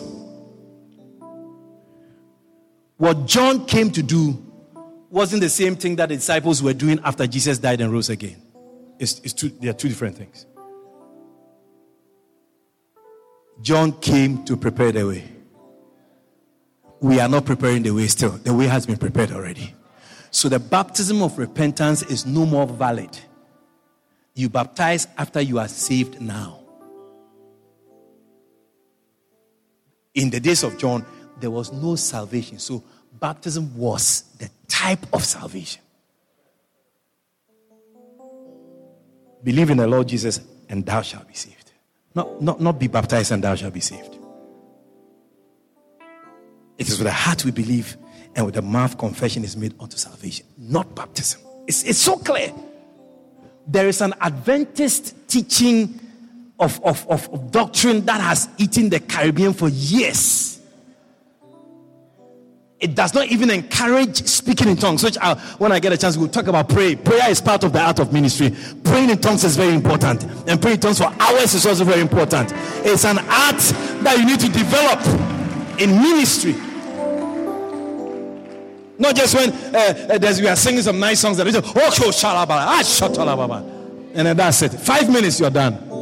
And I've seen several meetings, Pastor Sam and Pastor Sam. I've seen men of God gather in Guyana. They say we are praying for Guyana. And there's no corporate prayer. Somebody comes to take the microphone and he prays. And he goes. Somebody takes the microphone and prays. No, if you are praying for Guyana, everybody, we are all given access into the Holy of Holies. Let us all lift up our voice and pray for Guyana. That's how we do it.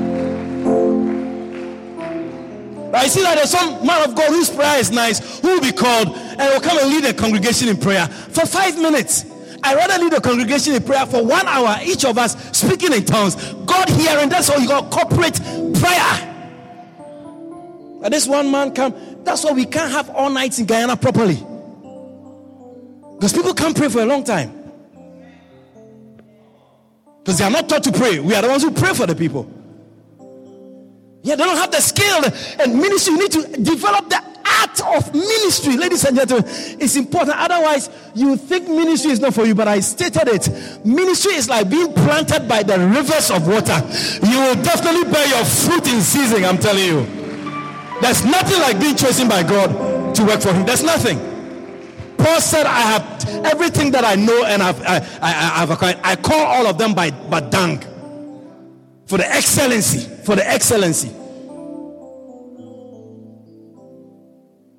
And you are called in ministry, and you are leaving ministry, you are discouraged in ministry, you are broken in ministry. You have not developed the art, that's why. The skill, by studying, by observation, and by experience, you don't have it. Because the ministry has not been a good type of ministry. Like I'm saying, who in their right minds bring a church here? And I heard a pastor say, "Oh, he likes my vision," but I don't know. It's not something that I am aware of, that I have a vision. I'm just doing what I feel. So I like his vision. If you ask me what's your vision, I won't be able to answer that question. I'm sorry. I may disappoint you on the TV station. My vision is to preach the word and to get many people saved, established. Raise them to become disciples of Jesus Christ. That's my vision. But if you say, "Oh, wow, the church, the place, wow, the man's vision is big." God is big already, so why should I have another big? He's big. You see, it means that ministry has not dropped deep into your spirit in a certain sense.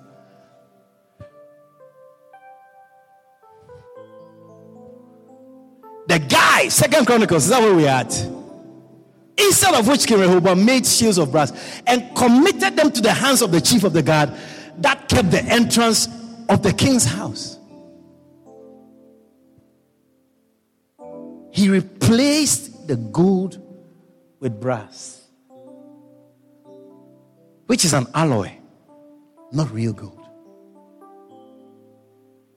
When it comes to engagement rings and these wedding rings, there are some ladies, they like diamond.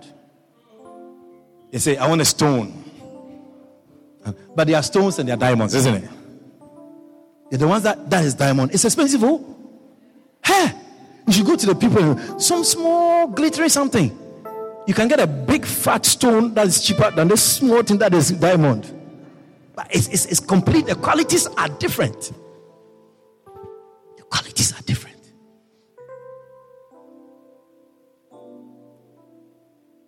And so in Acts chapter 6, verse 1. We're talking about real ministry. I love it too.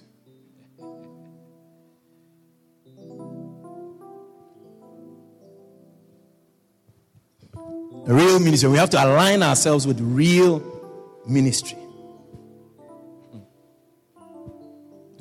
I like Pastor Shane's theme. There's a word in your theme that I like, the colonization. It reminds me of the British Empire. Yeah, we have to colonize a place. Colonize areas, neighborhoods, towns, cities. It should be like the British Empire. They went far to places where they didn't know, and they colonized black people and brought them somewhere here.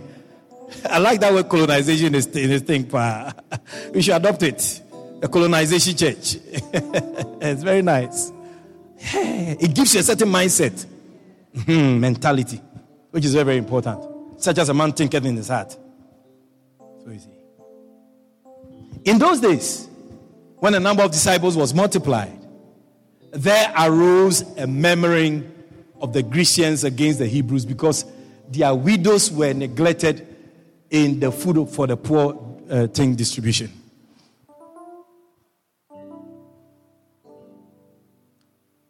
Papi was telling me when he took his Basenta members from Grove, when he took them back, holding their bags with rice and black peas. The people who didn't come to church, when they saw them, they're asking him, Where's me on? Check the sweet, Papa, I tell you.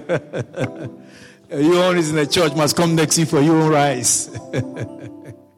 This is it. The Grecians were murmuring. They are saying that the people were discriminating against them. Because they were Greek, and then so Greeks were like the foreigners in the church. And the Hebrews, who were the Jews, they were being taken care of more than the Greek. They were complaining. So the Bible says that their widows were neglected in the daily ministration. The pampers, the black eyed peas, the rice, the flour, the markwell. Yeah, the markwell. Verse 2. Then the 12 called the multitude of the disciples unto them and said, "It is not reason that we should leave the word of God and serve tables.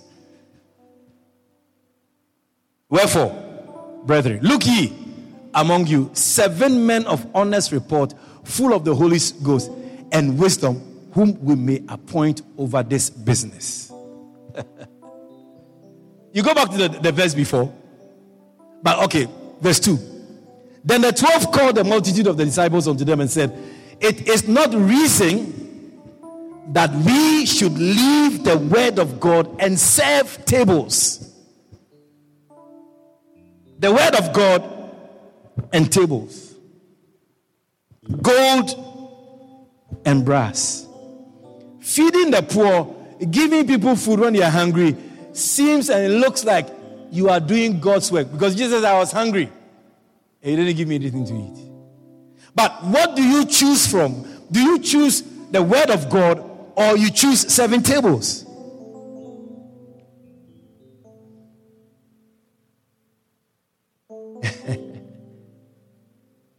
And that's what the disciples decided. They said, "You know what?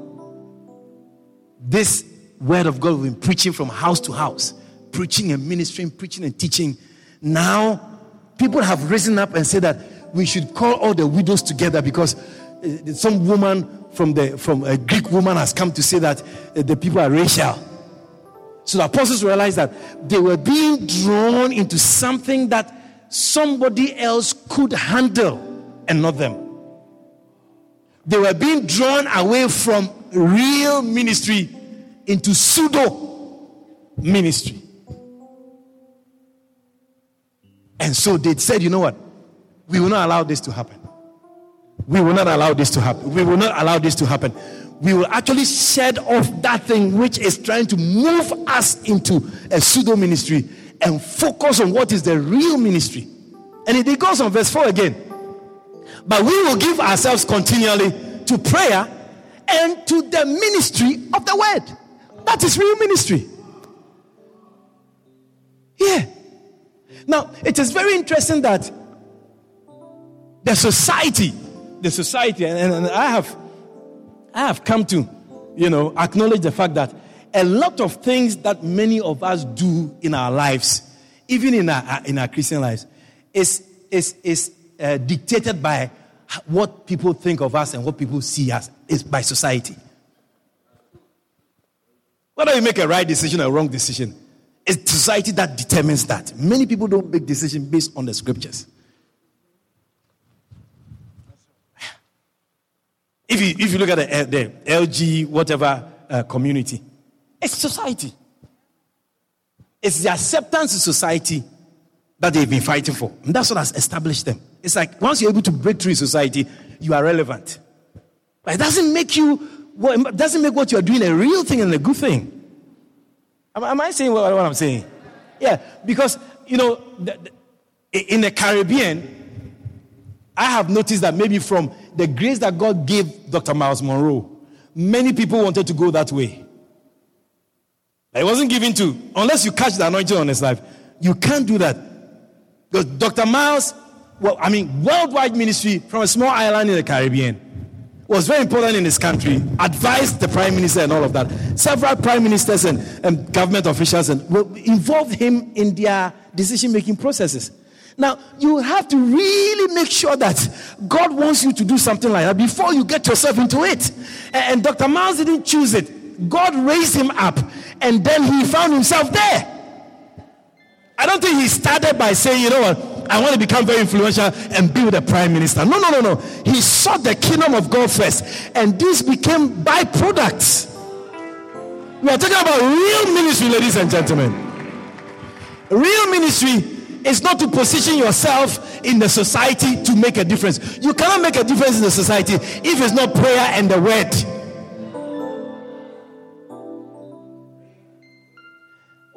What policy are you going to change in this evil and dark world now? Putin is killing people in Russia.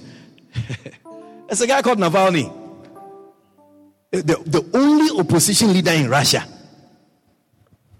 The guy has survived attempts on his life. He was poisoned, he was this, he was that. And anytime he goes out and he's well, he comes back to Russia and people are telling him, Charlie, he said, no, it's worth sacrificing his life. He was put in jail in Siberia. About 3 years now, Siberia in the northern part of Russia, they cold is sub-zero degrees temperature. Just 2 days or 3 days ago, they released him that he's dead. Everybody says Putin has killed him because Russia is about to enter into elections. So Putin doesn't want any opposition. Who's going to tell Putin that he should stop what he's doing? He's in Ukraine, trying to take over the country. Are you going to be part of the Russian government and make a difference in Russia as a Christian? You gotta be a joker. You're going to join Putin and make a difference in the world? The people that we compare, and I heard a pastor, you see, I argued this point somewhere with a pastor friend, and then he was saying, by Daniel and Joseph. I said, you don't read your Bible well. In the days of Daniel and Joseph and those guys, the rule of government was different than now. Now it's democratic. So one person doesn't have a complete say. In those days, if you affect one man, you affect everybody. Now, it has to go to parliament. It has to be debated. Everybody has to buy into it. The president or somebody have to believe in you so much to take that idea of yours to parliament for the debate. The president is not even in the parliament anyway. In those days, there were people who did not choose. God placed them there. It's not something you vie for. By your works and by the grace of God upon your life, they see you and they say, you know what? We need this man to come and help us. Then you say whether you want to do it or not.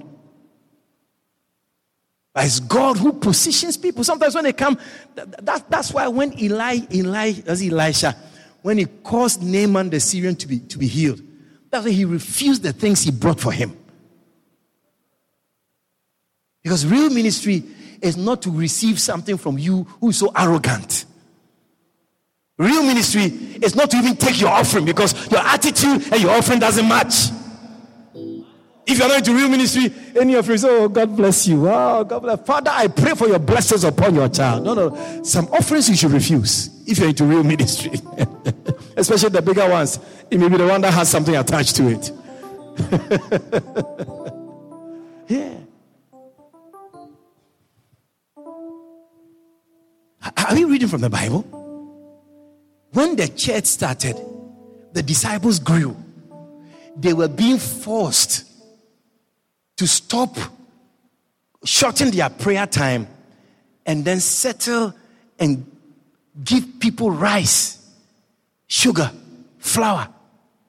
The apostles realized that in our time, as we are building the temple, we need gold here, not brass.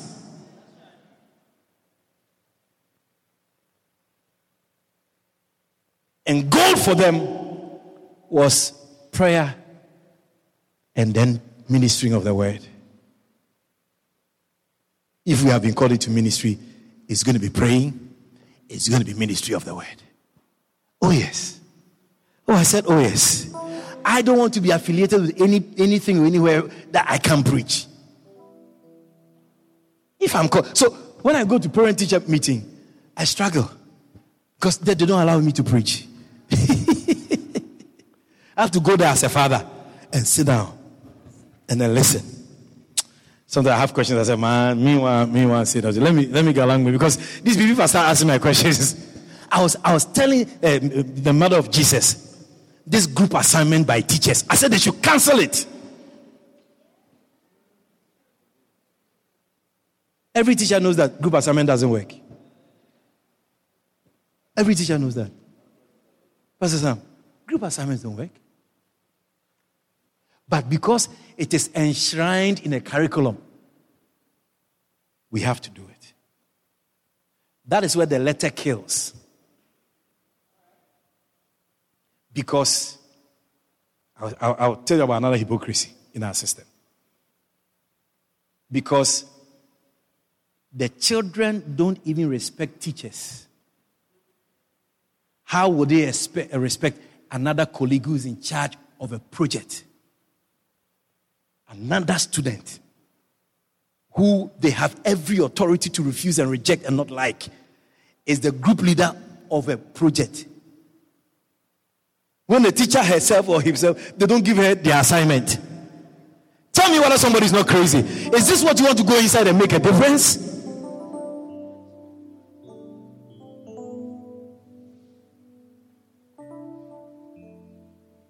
That's not real ministry. Remember here we are talking about something that looks like it, but it's not it. And sometimes if you are not an expert or you are not experienced, you can't differentiate between real gold and fake gold. They have to use mercury. They have to use mercury and test it for the color and then make sure that this is real gold. And so as we walk around and we are saying we are doing ministry, you have to have the Spirit of God. You have to know the scriptures. Scale up. The art is what? Scale by experience.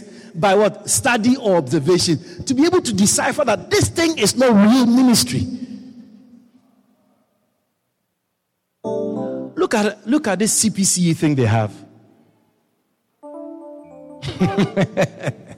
Yeah, I have a pastor in Letham who has been called to Georgetown to come and continue his CPCE class.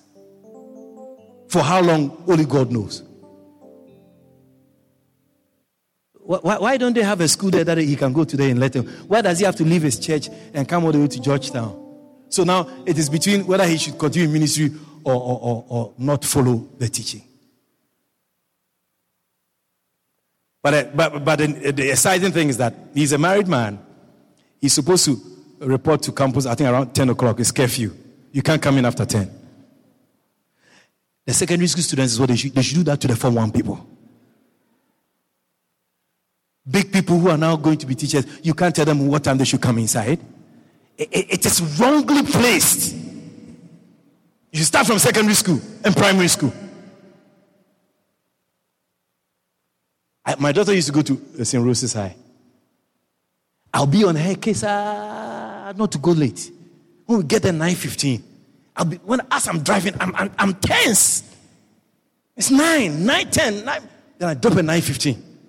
I watch her as she goes through, and I think she has to write her name at the entrance. So when she comes back, I ask her, so what happened? She said, nothing happened. I said, what do you mean by nothing happened? I saw you writing your name as a latecomer. I said, they don't do nothing to you.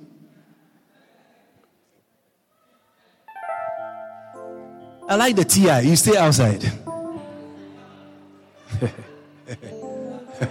Everybody know that you are late for school.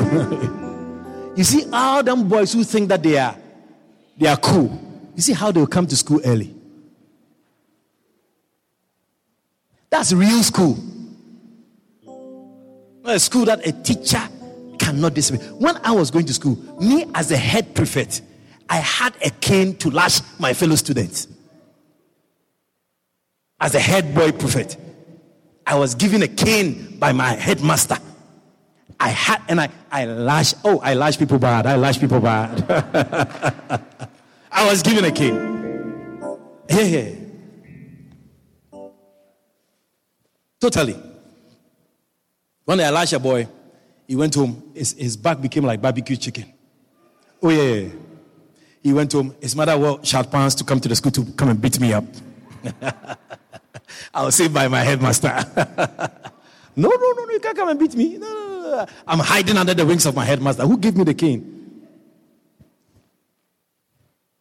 So it became custom that if they disrespect me, they run away home immediately. Because they know they'll get barbecue back. As a student, as a head boy, not a teacher. Our assistant headmaster. He was called, his call name was Expensive. That was his call name. Expensive. Prince is not big and tall. Maybe daddy. Maybe Prince's father. He was big and tall. He came to our school in an era where the students, the seniors, the fourth formers and the fifth formers took over the school. Yeah, they come to class with Guinness. Yeah, when the teacher is teaching, they are drinking Guinness. There was a set of about 12 guys. Oh, they turn the school upside down. They won't go for assembly. They won't go to school. And this was brought from another secondary school to our school to be the assistant headmaster. Special assignment. When he finished with our school, all those boys were in jail. I'm telling you. The school was clean. They had to come and write CXE from the house. They were not allowed to stay on campus any longer because all of us were it was a boarding school. They were sent home. When it's English A, you come that day. You come and write. Immediately you are out. Police came to organize them out of the school. The man came, the tire of the vehicle. He cut about 2.5 feet, a piece like that. It's about 3 inches, 2.5 feet. That was his lash. He will hit your chest and hit your back at the same time. You will come to morning assembly at 8 o'clock. You making joke? Real school is here. Real school. I tell you, when he came in, we had done a demonstration, a strike against the authorities of the school. They arrested the head teacher and they put him in our toilet. And they locked him up in the toilet. Yeah. No, you see, you are not aggressive here. Your art of aggressiveness is not. No, it's not. It's brass. It's brass. Strike that people are going to school. Strike that people are out there. A kingdom divided against itself shall not stand. That's why the VP will say that it's illegal.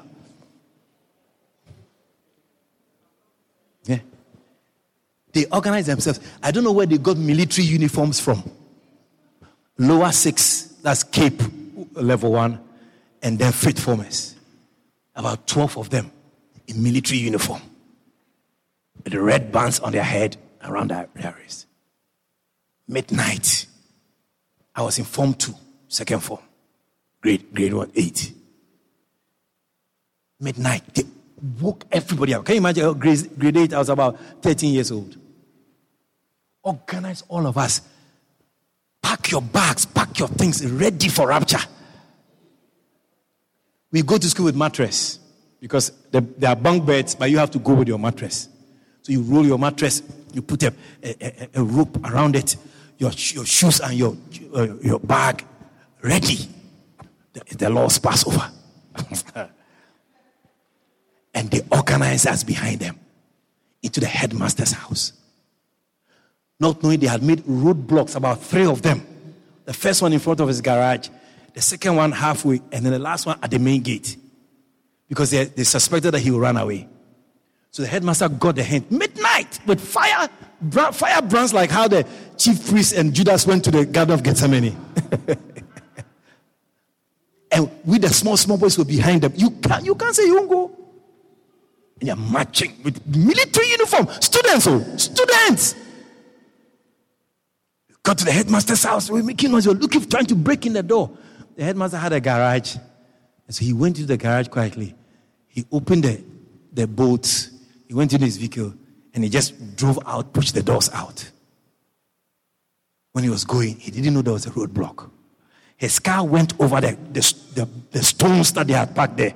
He couldn't go in. So it went up and the car was suspended. And his tires were screeching. Ooh! They took him out.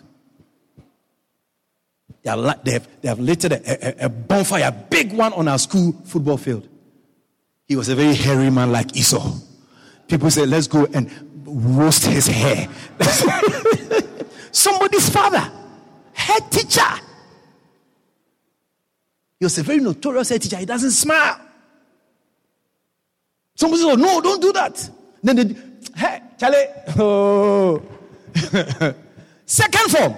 Then they treated him like Jesus. They go behind him and they slap him from behind. And they say, tell me who slapped you.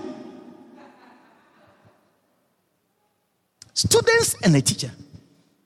Head teacher. Then they said, no, it's okay. Then the toilet. Our toilet was a big, like half of the stage. Half was the WC, the toilet, and half was the shower. Like that. All boys, we go and we were all bathing one time. And we didn't have good water supply, so we have to go and fetch water and come and flush the toilet every morning. First form, second form, that's your job. The number 2 is full like that in the toilet bowl. The whole day, everybody uses it. And in the morning, second form, grade 7, grade 8, you go and fetch water from the stream. You come, everybody has their... Number 1 is yours. Number 2 is yours. It's for Collins. It's for Ralph. It's for like that. So you come, you bring water and you flush. Number 2 is full. It's full. And there are flies. So you have to pour water inside. And fetch water. Prince. Until there's no number 2. Then we had brooms that we used to use. Not brushes, brooms. Short brooms, pointer brooms that we used to do the cleaning. That period, there was one particular that they had closed. And the number 2 was full like that. That was the place they put the headmaster. By afternoon, around 2 p.m., when the regional education officer came to negotiate with the police chief for them to give them to break because they threw away the key. The man has shrunk in size. Because there's even no place to sit. So about 20 cubicles of number 2 full like that. And this part is shower. This part is the toilet. It's just the middle piece that's there. Where does he even sit? Somebody's father. He was there from around 7 o'clock in the morning to about 2 p.m. So when this expensive came, he came into that reputation. He cleaned the school. He cleaned the school. I'm telling you. He cleaned the school. When you see him coming, you run. Big and tall like that. And he used to walk very relaxed. And he's holding his tie. 8 o'clock, you're supposed to be in class and you're walking around. What's the reason? Before you open your mouth, it hits your chest and your back together. Prince. 8 o'clock, nobody will tell you go and sit down. He cleaned the school. That's real ministry. It's not this type that we have that you can't correct a child. You can't take a child's phone away from him. Because the parents will come to the school and come and fight you. There's no real school anymore in our country, I'm telling you.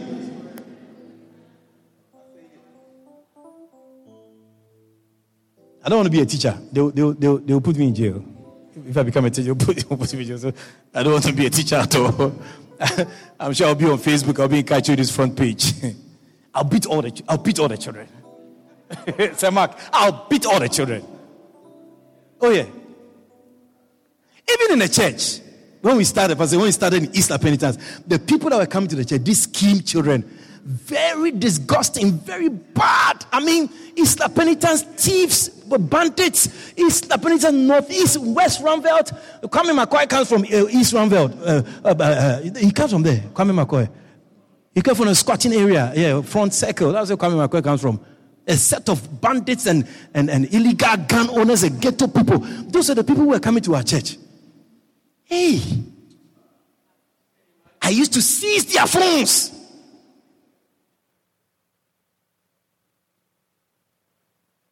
When I'm doing young people's church, you kneel down until I finish preaching. Oh, you remember, Prince, you were there. You go on, I'll bring you to the stage. You'll be on your knees until I finish preaching. You think it's not a church. It's a militarized church. Those children still come to church. They love me more than anything. Yeah. Well, yeah. They love me more than anything. They still come to church. They are big people now. There's a young girl who was 40, 15 years old. You should see her today. She's a big woman. I made her roll down like a barrel from one end to the other church of the church.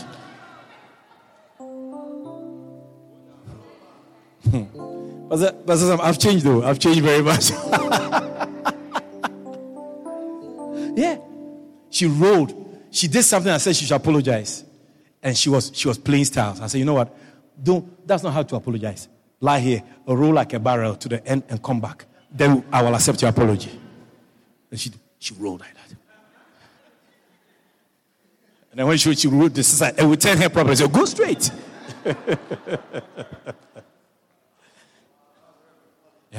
Yeah. Even now, if I do marriage counseling and then, let's say the wife is at fault, I ask her to kneel down and apologize. Some wives, they are fancy. I'm sorry. It's a pride. I said, is that how you say sorry? Get up. Go on your knees. They watch me so. I said, you watch me? Go on your knees. Yeah, go on your knees. And they say, I'm sorry. I said, I'm sorry what? You say, Sarah called Abraham my Lord. So, sir, I'm sorry, my Lord. Oh, yeah. You can ask them, they will tell you. No. Church without discipline is not church. Church where you can just do anything you feel like, it's not church. Ask yourself, do people have their right to do anything in heaven? Do you think that in God's kingdom, in heaven, an angel can say, God, rest yourself. I got a call. I'm going to answer a call. God, I come in just now. In heaven, everybody does the same thing. Orderly, one accord. But in the church, confusion. Then when you are teaching about loyal assistant, then another person is trying to challenge you on the internet. You don't have an assistant, that's why. Yeah, that's all right, man. You can't have an assistant who has his own mind. Can't have a wife who has his own her own mind. Somebody told me, Bishop, let me answer him on Facebook and ask him if his wife has a different mind, will he be happy? I said, no, don't worry. We are not going on Facebook to fight. Can you have a wife who has her own mind? When you tell the children A, they also tell the children B. And there are some things like that. Yeah, they hear something from the one party, and then they hear something else from Daddy. My father in the ministry, Bishop Dag, he said he didn't know until his father died that his father had children outside his marriage. His mother never said anything about it. His mother will always say, your father is the best father. Because when his father died, he realized the man has some children somewhere.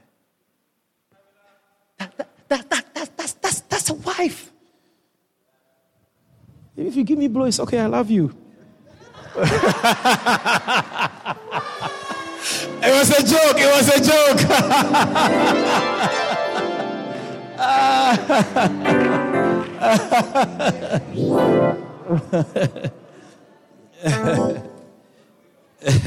It was a wake up call, you were sleeping, so I had to wake you up.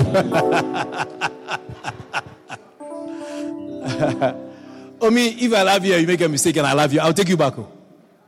Why should I throw you away? Yeah. I'll probably just slap you one or two and then just take you back. Now, I mean, if you really love somebody, things don't, I mean, not what I said, but, you know, things don't really separate you from the person you love. It's the shallow ones that things determine the love.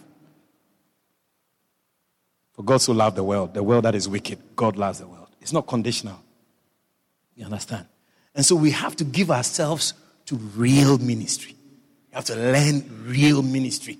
We have to do the things right, properly. We have to be interested in evangelism, discipleship, church building, leadership training. We must focus on the things that are real. You see, a pastor came to me many years ago. And from what he was doing, he came to me with a laptop. He went to Suriname to do ministry. And, you know, people were falling. People were vomiting. As for vomiting, we can all vomit here if we want to vomit.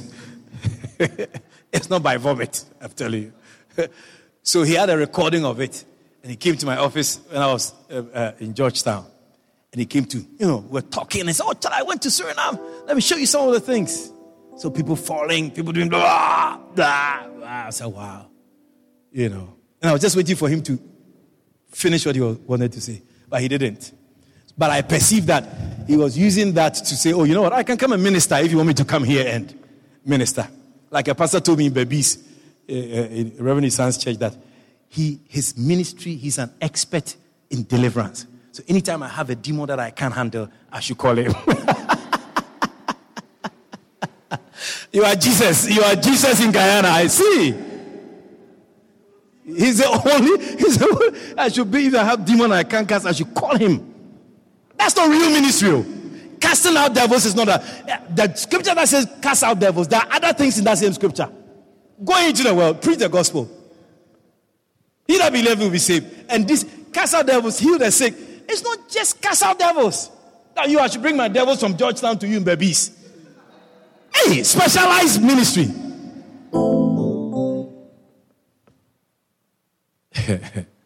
Hallelujah. What was I saying? Are you following? What was I saying? Real ministry. Laptop. Yeah. Yeah. So,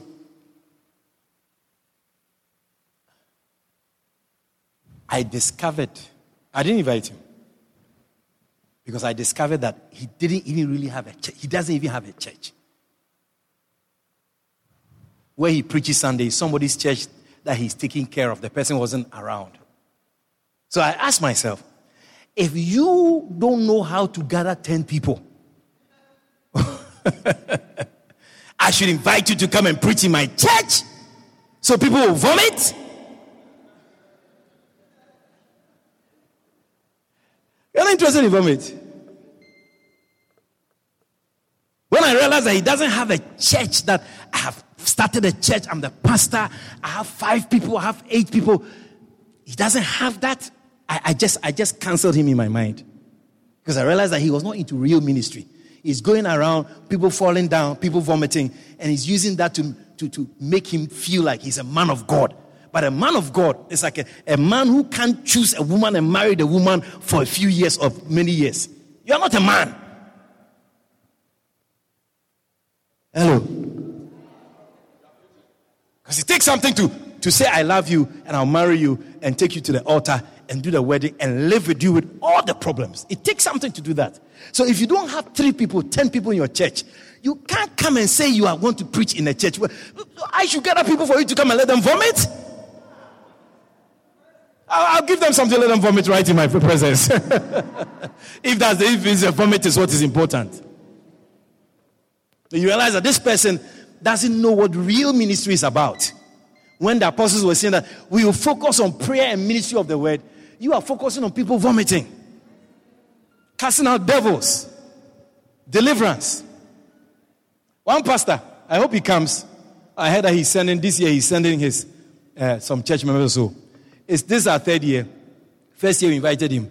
He said he won't come because I don't have his spirit. I've never forgotten that guy. I like him bad for saying that. He said, I don't have his spirit. So I wanted to find out what he meant. Then my assistant pastor who was speaking to him said that he was doing a deliverance one day of a girl who used to come to our church. And the things that came out, that's what made him decide that I don't have a spirit. Hey. Real ministry. So anytime we call him, he say he won't come. And I intentionally tell them, call my friend, tell him that he should come to the conference. This year I got a hint that he might be sending some people. So I said, hey, now I think his mind is changing about me. I like that. Hallelujah. 3 reasons why we should be engaged in real ministry. Number 1, the church is the only institution that is mandated to preach the gospel and make disciples of every nation. The church is the only institution that is mandated to preach the gospel and make disciples of every nation. Wow. It's almost lunchtime. These lunch times. When we go to Ghana for Give Thyself, you can easily hear that, oh, lunch is 12, but you can have lunch at 3. Breakfast is at 2. Yeah, because the food takes away momentum. Because when you go and eat and come back, you see that it's, well, I think they made lunch for you too, so we have to look at it. But are you hungry? I'm not hungry. Papi, you're smiling, means you're hungry. You can't be hungry, is it? The church is the only institution that is mandated to preach the gospel and make disciples of every nation. That's why you must stick to real ministry. If we don't do real ministry, who is going to do this? Who is going to fulfill this mandate? The Ministry of Education is not even helping people properly. Then you are going to stop preaching and join the Ministry of Education. They will make your hand follow. I mean, I have come to realize that if you follow these people, your hand will fall. Your hand, big time. They will disappoint you. They will disappoint you.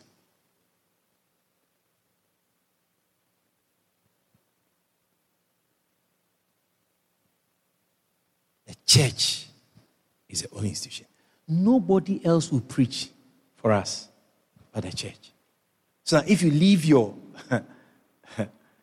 One day, I think there was a discussion in one of our meetings, and then we were saying that, in the household, the wives, they like help. The wives want help, isn't it? Sometimes the wife even carried out, he doesn't help me. Oh, he sit down and just watch TV. Doesn't do nothing. Doesn't help with the children. Don't do nothing. Some wives have that complaint, right? Now, we're saying that. How come? Because the African type of marriage is a little different from the Caribbean type of marriage. Yeah. Now, so the African typical wife will want help in the house to wash, to cook, to clean, take care of everything. But then we're saying that if you don't mind somebody helping with all of that, why do you mind sharing the bed with somebody? It was a joke, right? But it's like, Something that somebody is ordained to do, they never want to give it up for anybody else. It's like, yes, if you bring somebody here to help cooking, I don't mind.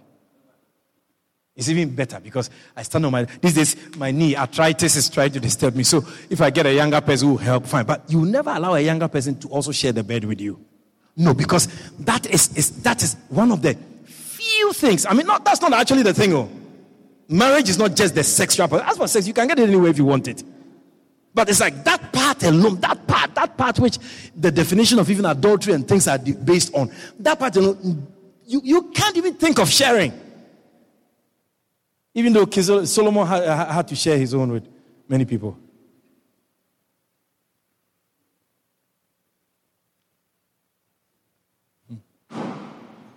Because when you are mandated to perform a role, you don't shirk the responsibility to somebody else. Not even if they come to help you in some areas. You can't just give the whole thing to them. And that's why, because African wives are very bored. When it comes to sex, they are very boring. African wives, you can ask them. Mary, huh? You're an African wife. Yeah, if you compare your notes with Stacy, which one is better? Maybe we should compare notes. Maybe you are better than Stacy, the way it looks. Yeah, no. I mean, I said to myself, I'll be very surprised to see my father kiss my mother. I never saw that. Never saw that growing up. And my mom and dad in a very, love. No. Cozy. No. In fact, when we became a bit more conscious, my father has his own room and my mother had her own room. Yeah, they were sharing different bedrooms. And now I understand it as I've grown. But I didn't understand it then. And now I understand. And I'm sure you understand it now also if you're big. When you get big. Yeah, you understand it when you grow. Yeah. Oh, Raphael. You're looking at Mary. You understand it when you grow. He says what? It's everywhere, right? Yeah. You don't understand certain things. So the church's responsibility is to preach. The church is the only institution that is mandated to preach the gospel. Do you know another organization, Exxon, that preaches the gospel? Exxon Gospel Crusade. Offshore Evangelistic Ministry. International Development Bank Churches Network worldwide. These people don't do what we are doing. Why do we want to leave this and then go and do education and go and do this, that? We are the only institution, the only woman who has been married into this house to do this thing. So you better do it. Stop asking for KFC chicken all the time. Chinese. Yeah. When it comes, then you do some little pepper and you just add it to it like you cooked it. You didn't cook it. Who's that? Oh, she. Yeah. And you see that in marriages, many wives tend to, especially when the children get big and they also can cook and take care of their father. Say, hey, put some rice on for your father. Yeah. And there's no problem with it. So that's why we joke and try to provoke the woman. So why do you have a problem if another one comes to also share the bed with you? Don't you have a problem with it? But cooking, you mind? Let's buy from the woman at the gas station there, so. So it's the woman who should feed me in this house after I've married you for 25 years? Cooking and washing? No. I can't watch Annabelle bend no more. I bent for 50 years of my life. Let them children watch the thing. Yeah. So it is very normal and it's not difficult to give up your responsibility that you are supposed to be the one in charge of. It is so easy to shirk your responsibility. It's so easy to look to somebody to do it. And that's why the church must be conscious that if we are going to do real ministry, we have to make sure that our responsibility is not being done by somebody. Nobody else is mandated to do that.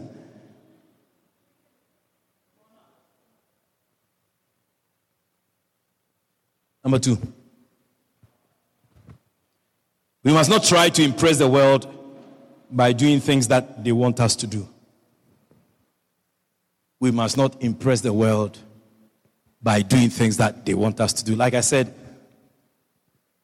I don't know how I'm going to marry somebody who probably has left their church, fought with their pastor. They are looking for another pastor to marry them, and I am the one they chose. I don't know how I will get myself into such a trouble because I screen. I have conditions. I will not be moved into blessing any marriage that I am not familiar with because it's not my job. Blessing marriages really is not my job. Jesus didn't say, go ye therefore and preach the gospel and do marriages, cast devils, heal the sick. It's not inside. We must not try to impress the world by doing things that they want us to do. Some of these rides that people put under their chairs, that money, I needed to do my rodo. The money that people used to buy this rice that they put under people's chairs in the church. That money they use, I beg you, please, can you tell them I need that money for my road? Buy rice for church members to eat.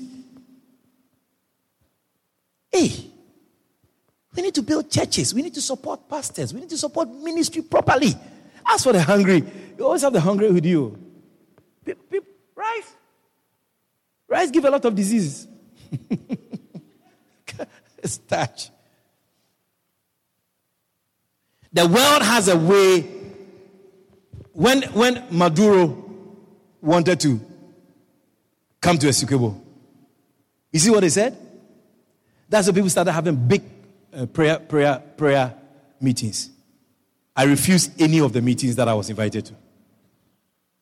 Maduro should come and take Essequibo. It's okay. He should come and help us run the country. I am not going to fast and pray because one president wants to take part of a land that is not for them. Why would a president and a ruling government want to involve the church inside this? Why don't you allow us in our churches to just do what we want to do? We can have prayer meetings and fight that without you having to tell us. We are citizens. We don't want fights. We don't want battle. We don't want war. But don't call me because it's something that we also have interest in that we should come together. And after that, you just throw me away. It's like a one-night stand. I'm like a dangle. You sex me and you throw me away the next day. Why are they not calling us every week to come and help do something? Let Maduro shake himself right now. They'll call us again. I don't go to them meetings. You see, the meeting is over. Has anybody called you? If you say you want to see them, you have to book an appointment. You can easily not see them. Yeah. No, we must not try to impress the world. There's somebody who called us and appointed us and ordained us. He's called God Almighty. He's the one we must seek to impress. Not the world, not the nation, not the society, not the community.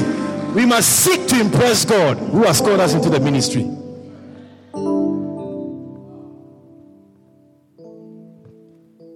Judas said, this alabaster, it could have been sold to impress the world.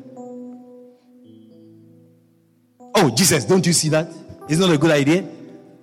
That instead of just wasting this oil on your feet, it could have been sold. I know a children's home that will be blessed by the proceeds from this alabaster box of oil. Judas wanted the world to be impressed when the woman wanted to impress God and honor the man of God. Yeah. We should not be forced to impress, or we should not try to impress the world by doing things that they want us to do.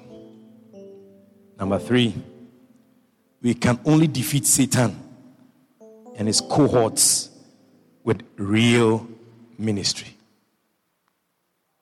We can only defeat Satan and his cohorts with real ministry. That when a thing is not real, it doesn't stand the test of time. So the Bible says that a man who listens to the word of God and does it is likened to a man who builds his house on a rock. Matthew chapter 7, verse 24.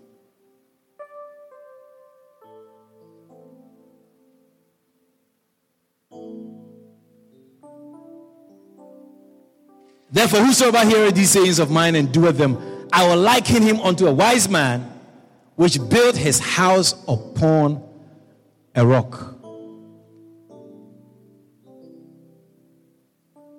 Why is it important? And the rains, or the rain descended on, and the floods came, and the winds blew and beat upon that house. There's something called flood. There's something called rain. There's something called wind that beats anything that you are into or inside in this life. Whether ministry, whether marriage, whether education, whatever it is. There is something called the flood, the wind. There's something called the what? The rain that seems to come and beat upon anything you stand for and believe in. Will it fall? If it falls, it means that it wasn't real. If it stands, it means it was real. If your ministry falls, it means that your ministry wasn't real anyway.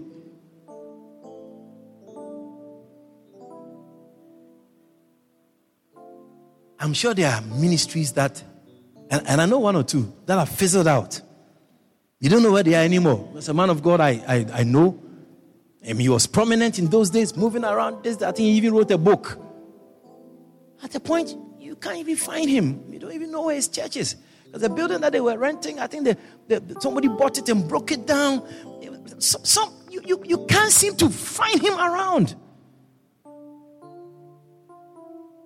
Because sometimes people, I know one of the things that I thank God for Guyanese, that Guyanese are very eloquent. Both male and female. Yeah, I like Guyanese women praying. Oh, you feel the power, I tell you.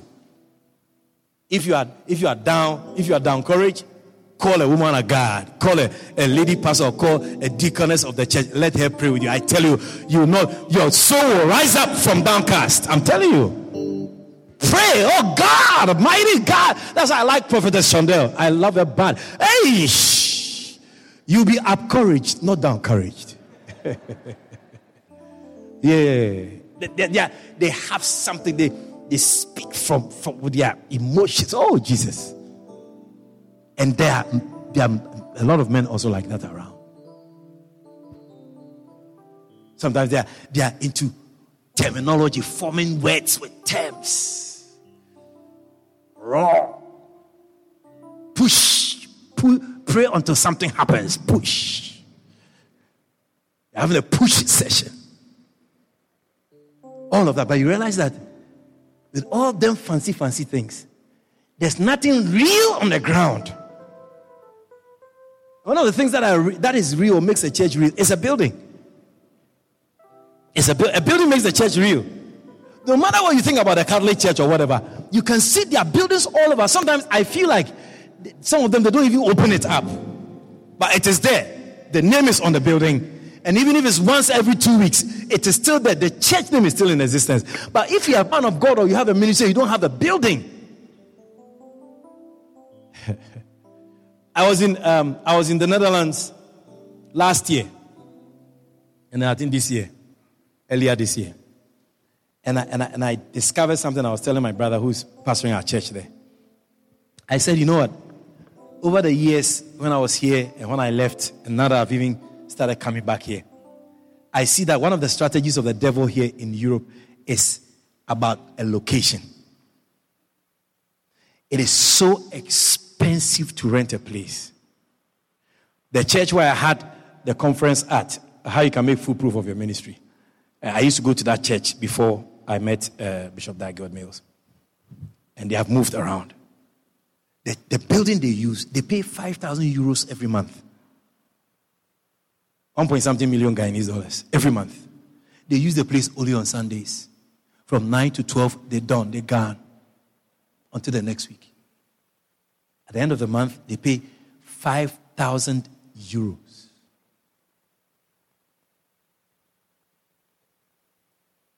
And this is a place that they have been renting for years. They wanted even to mortgage and buy the place. Now they've heard that the government wants to break down all the buildings in the area and turn them into apartments. So now they have to find a place and go. To find a place.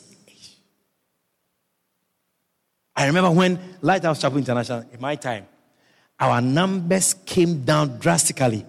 When a school dining hall we were renting, the man we were paying the money to was not passing the money to the school. So one day, the principal came around on a Sunday and saw us there and inquired about what was going on. Right at the next day, we were evicted from the school.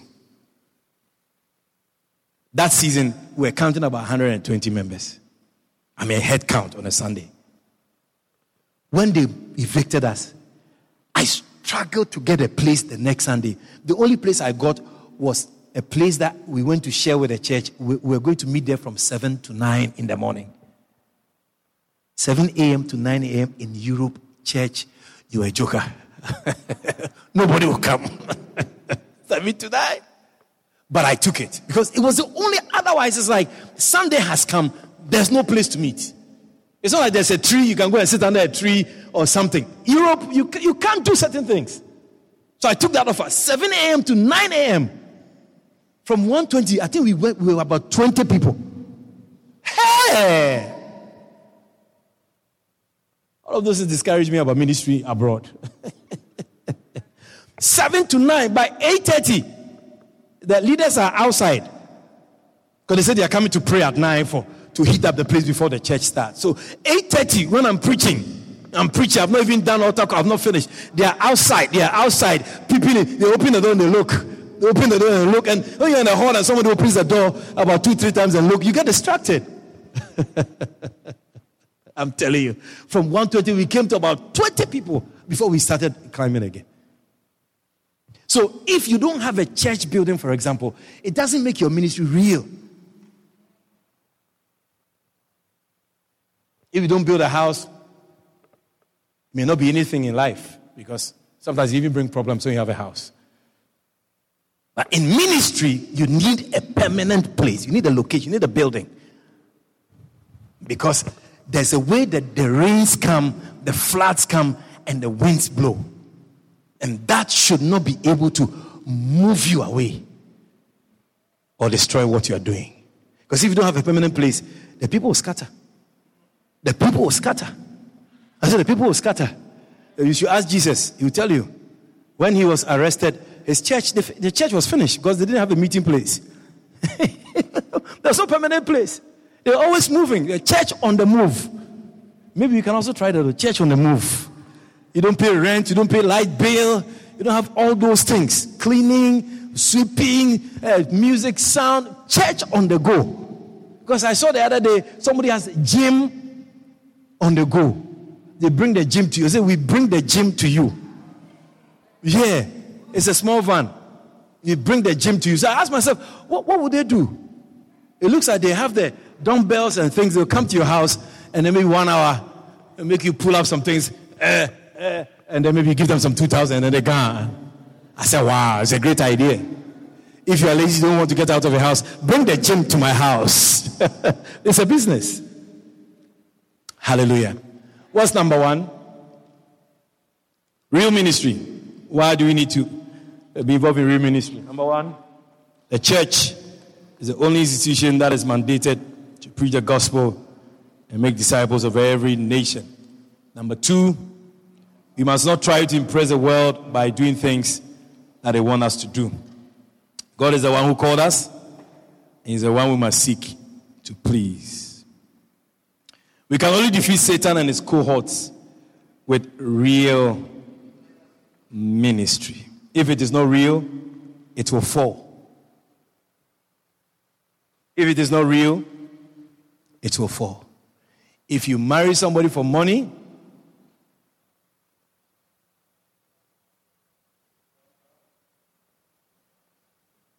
trots.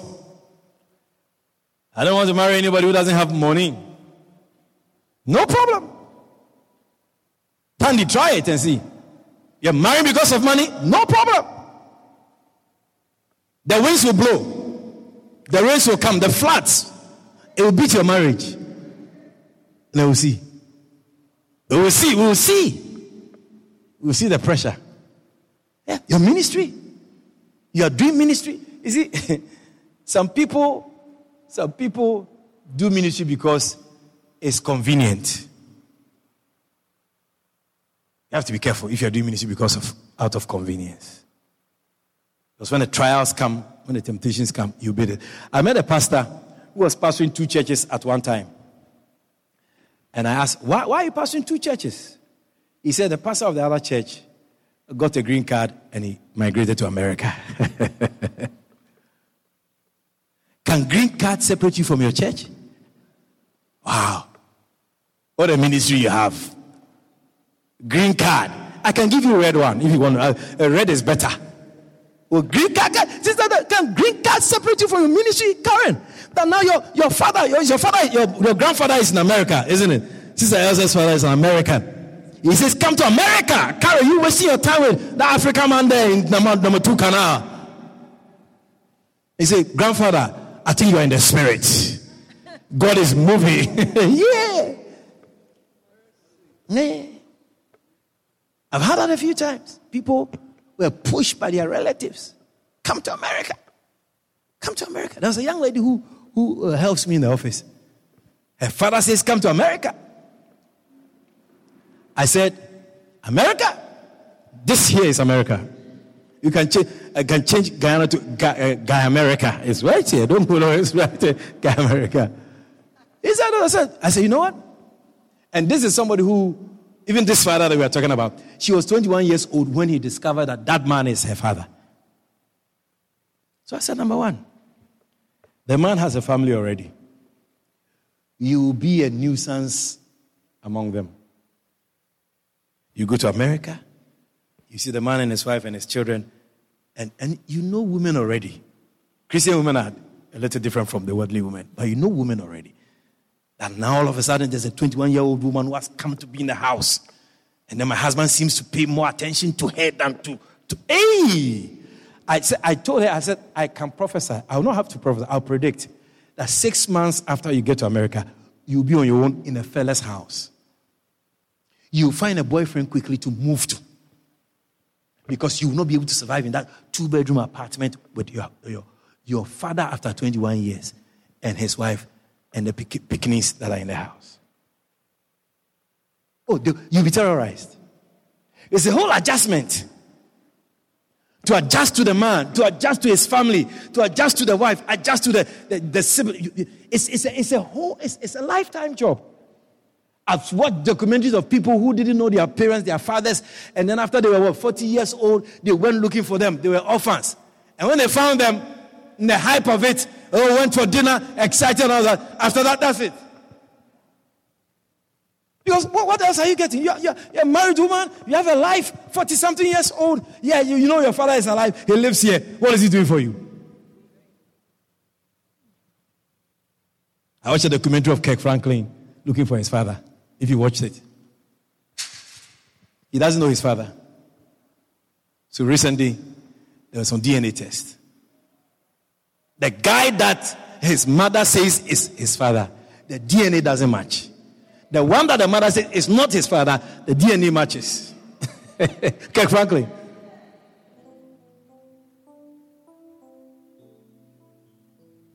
You come and see him.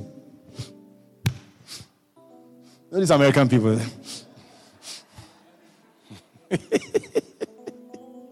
He has a whole album in line with the whole process. So he comes home to his son. And he sits down with his son like that. He sits down on the carpet, holding the son's hand and talking to the son. Talking. He doesn't want to repeat what his father did. You know this American and how they... Yeah. Dramatic.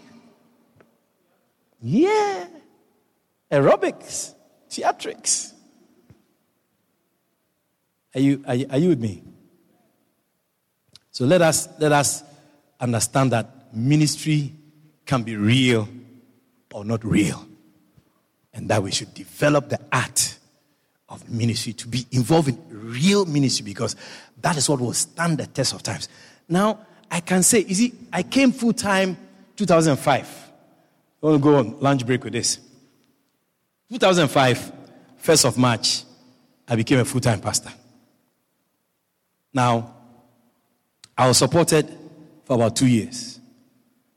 And after that, my father told me, you're on your own. If you can't take care of yourself, pack your bags and come back to Ghana. I said, yes, sir.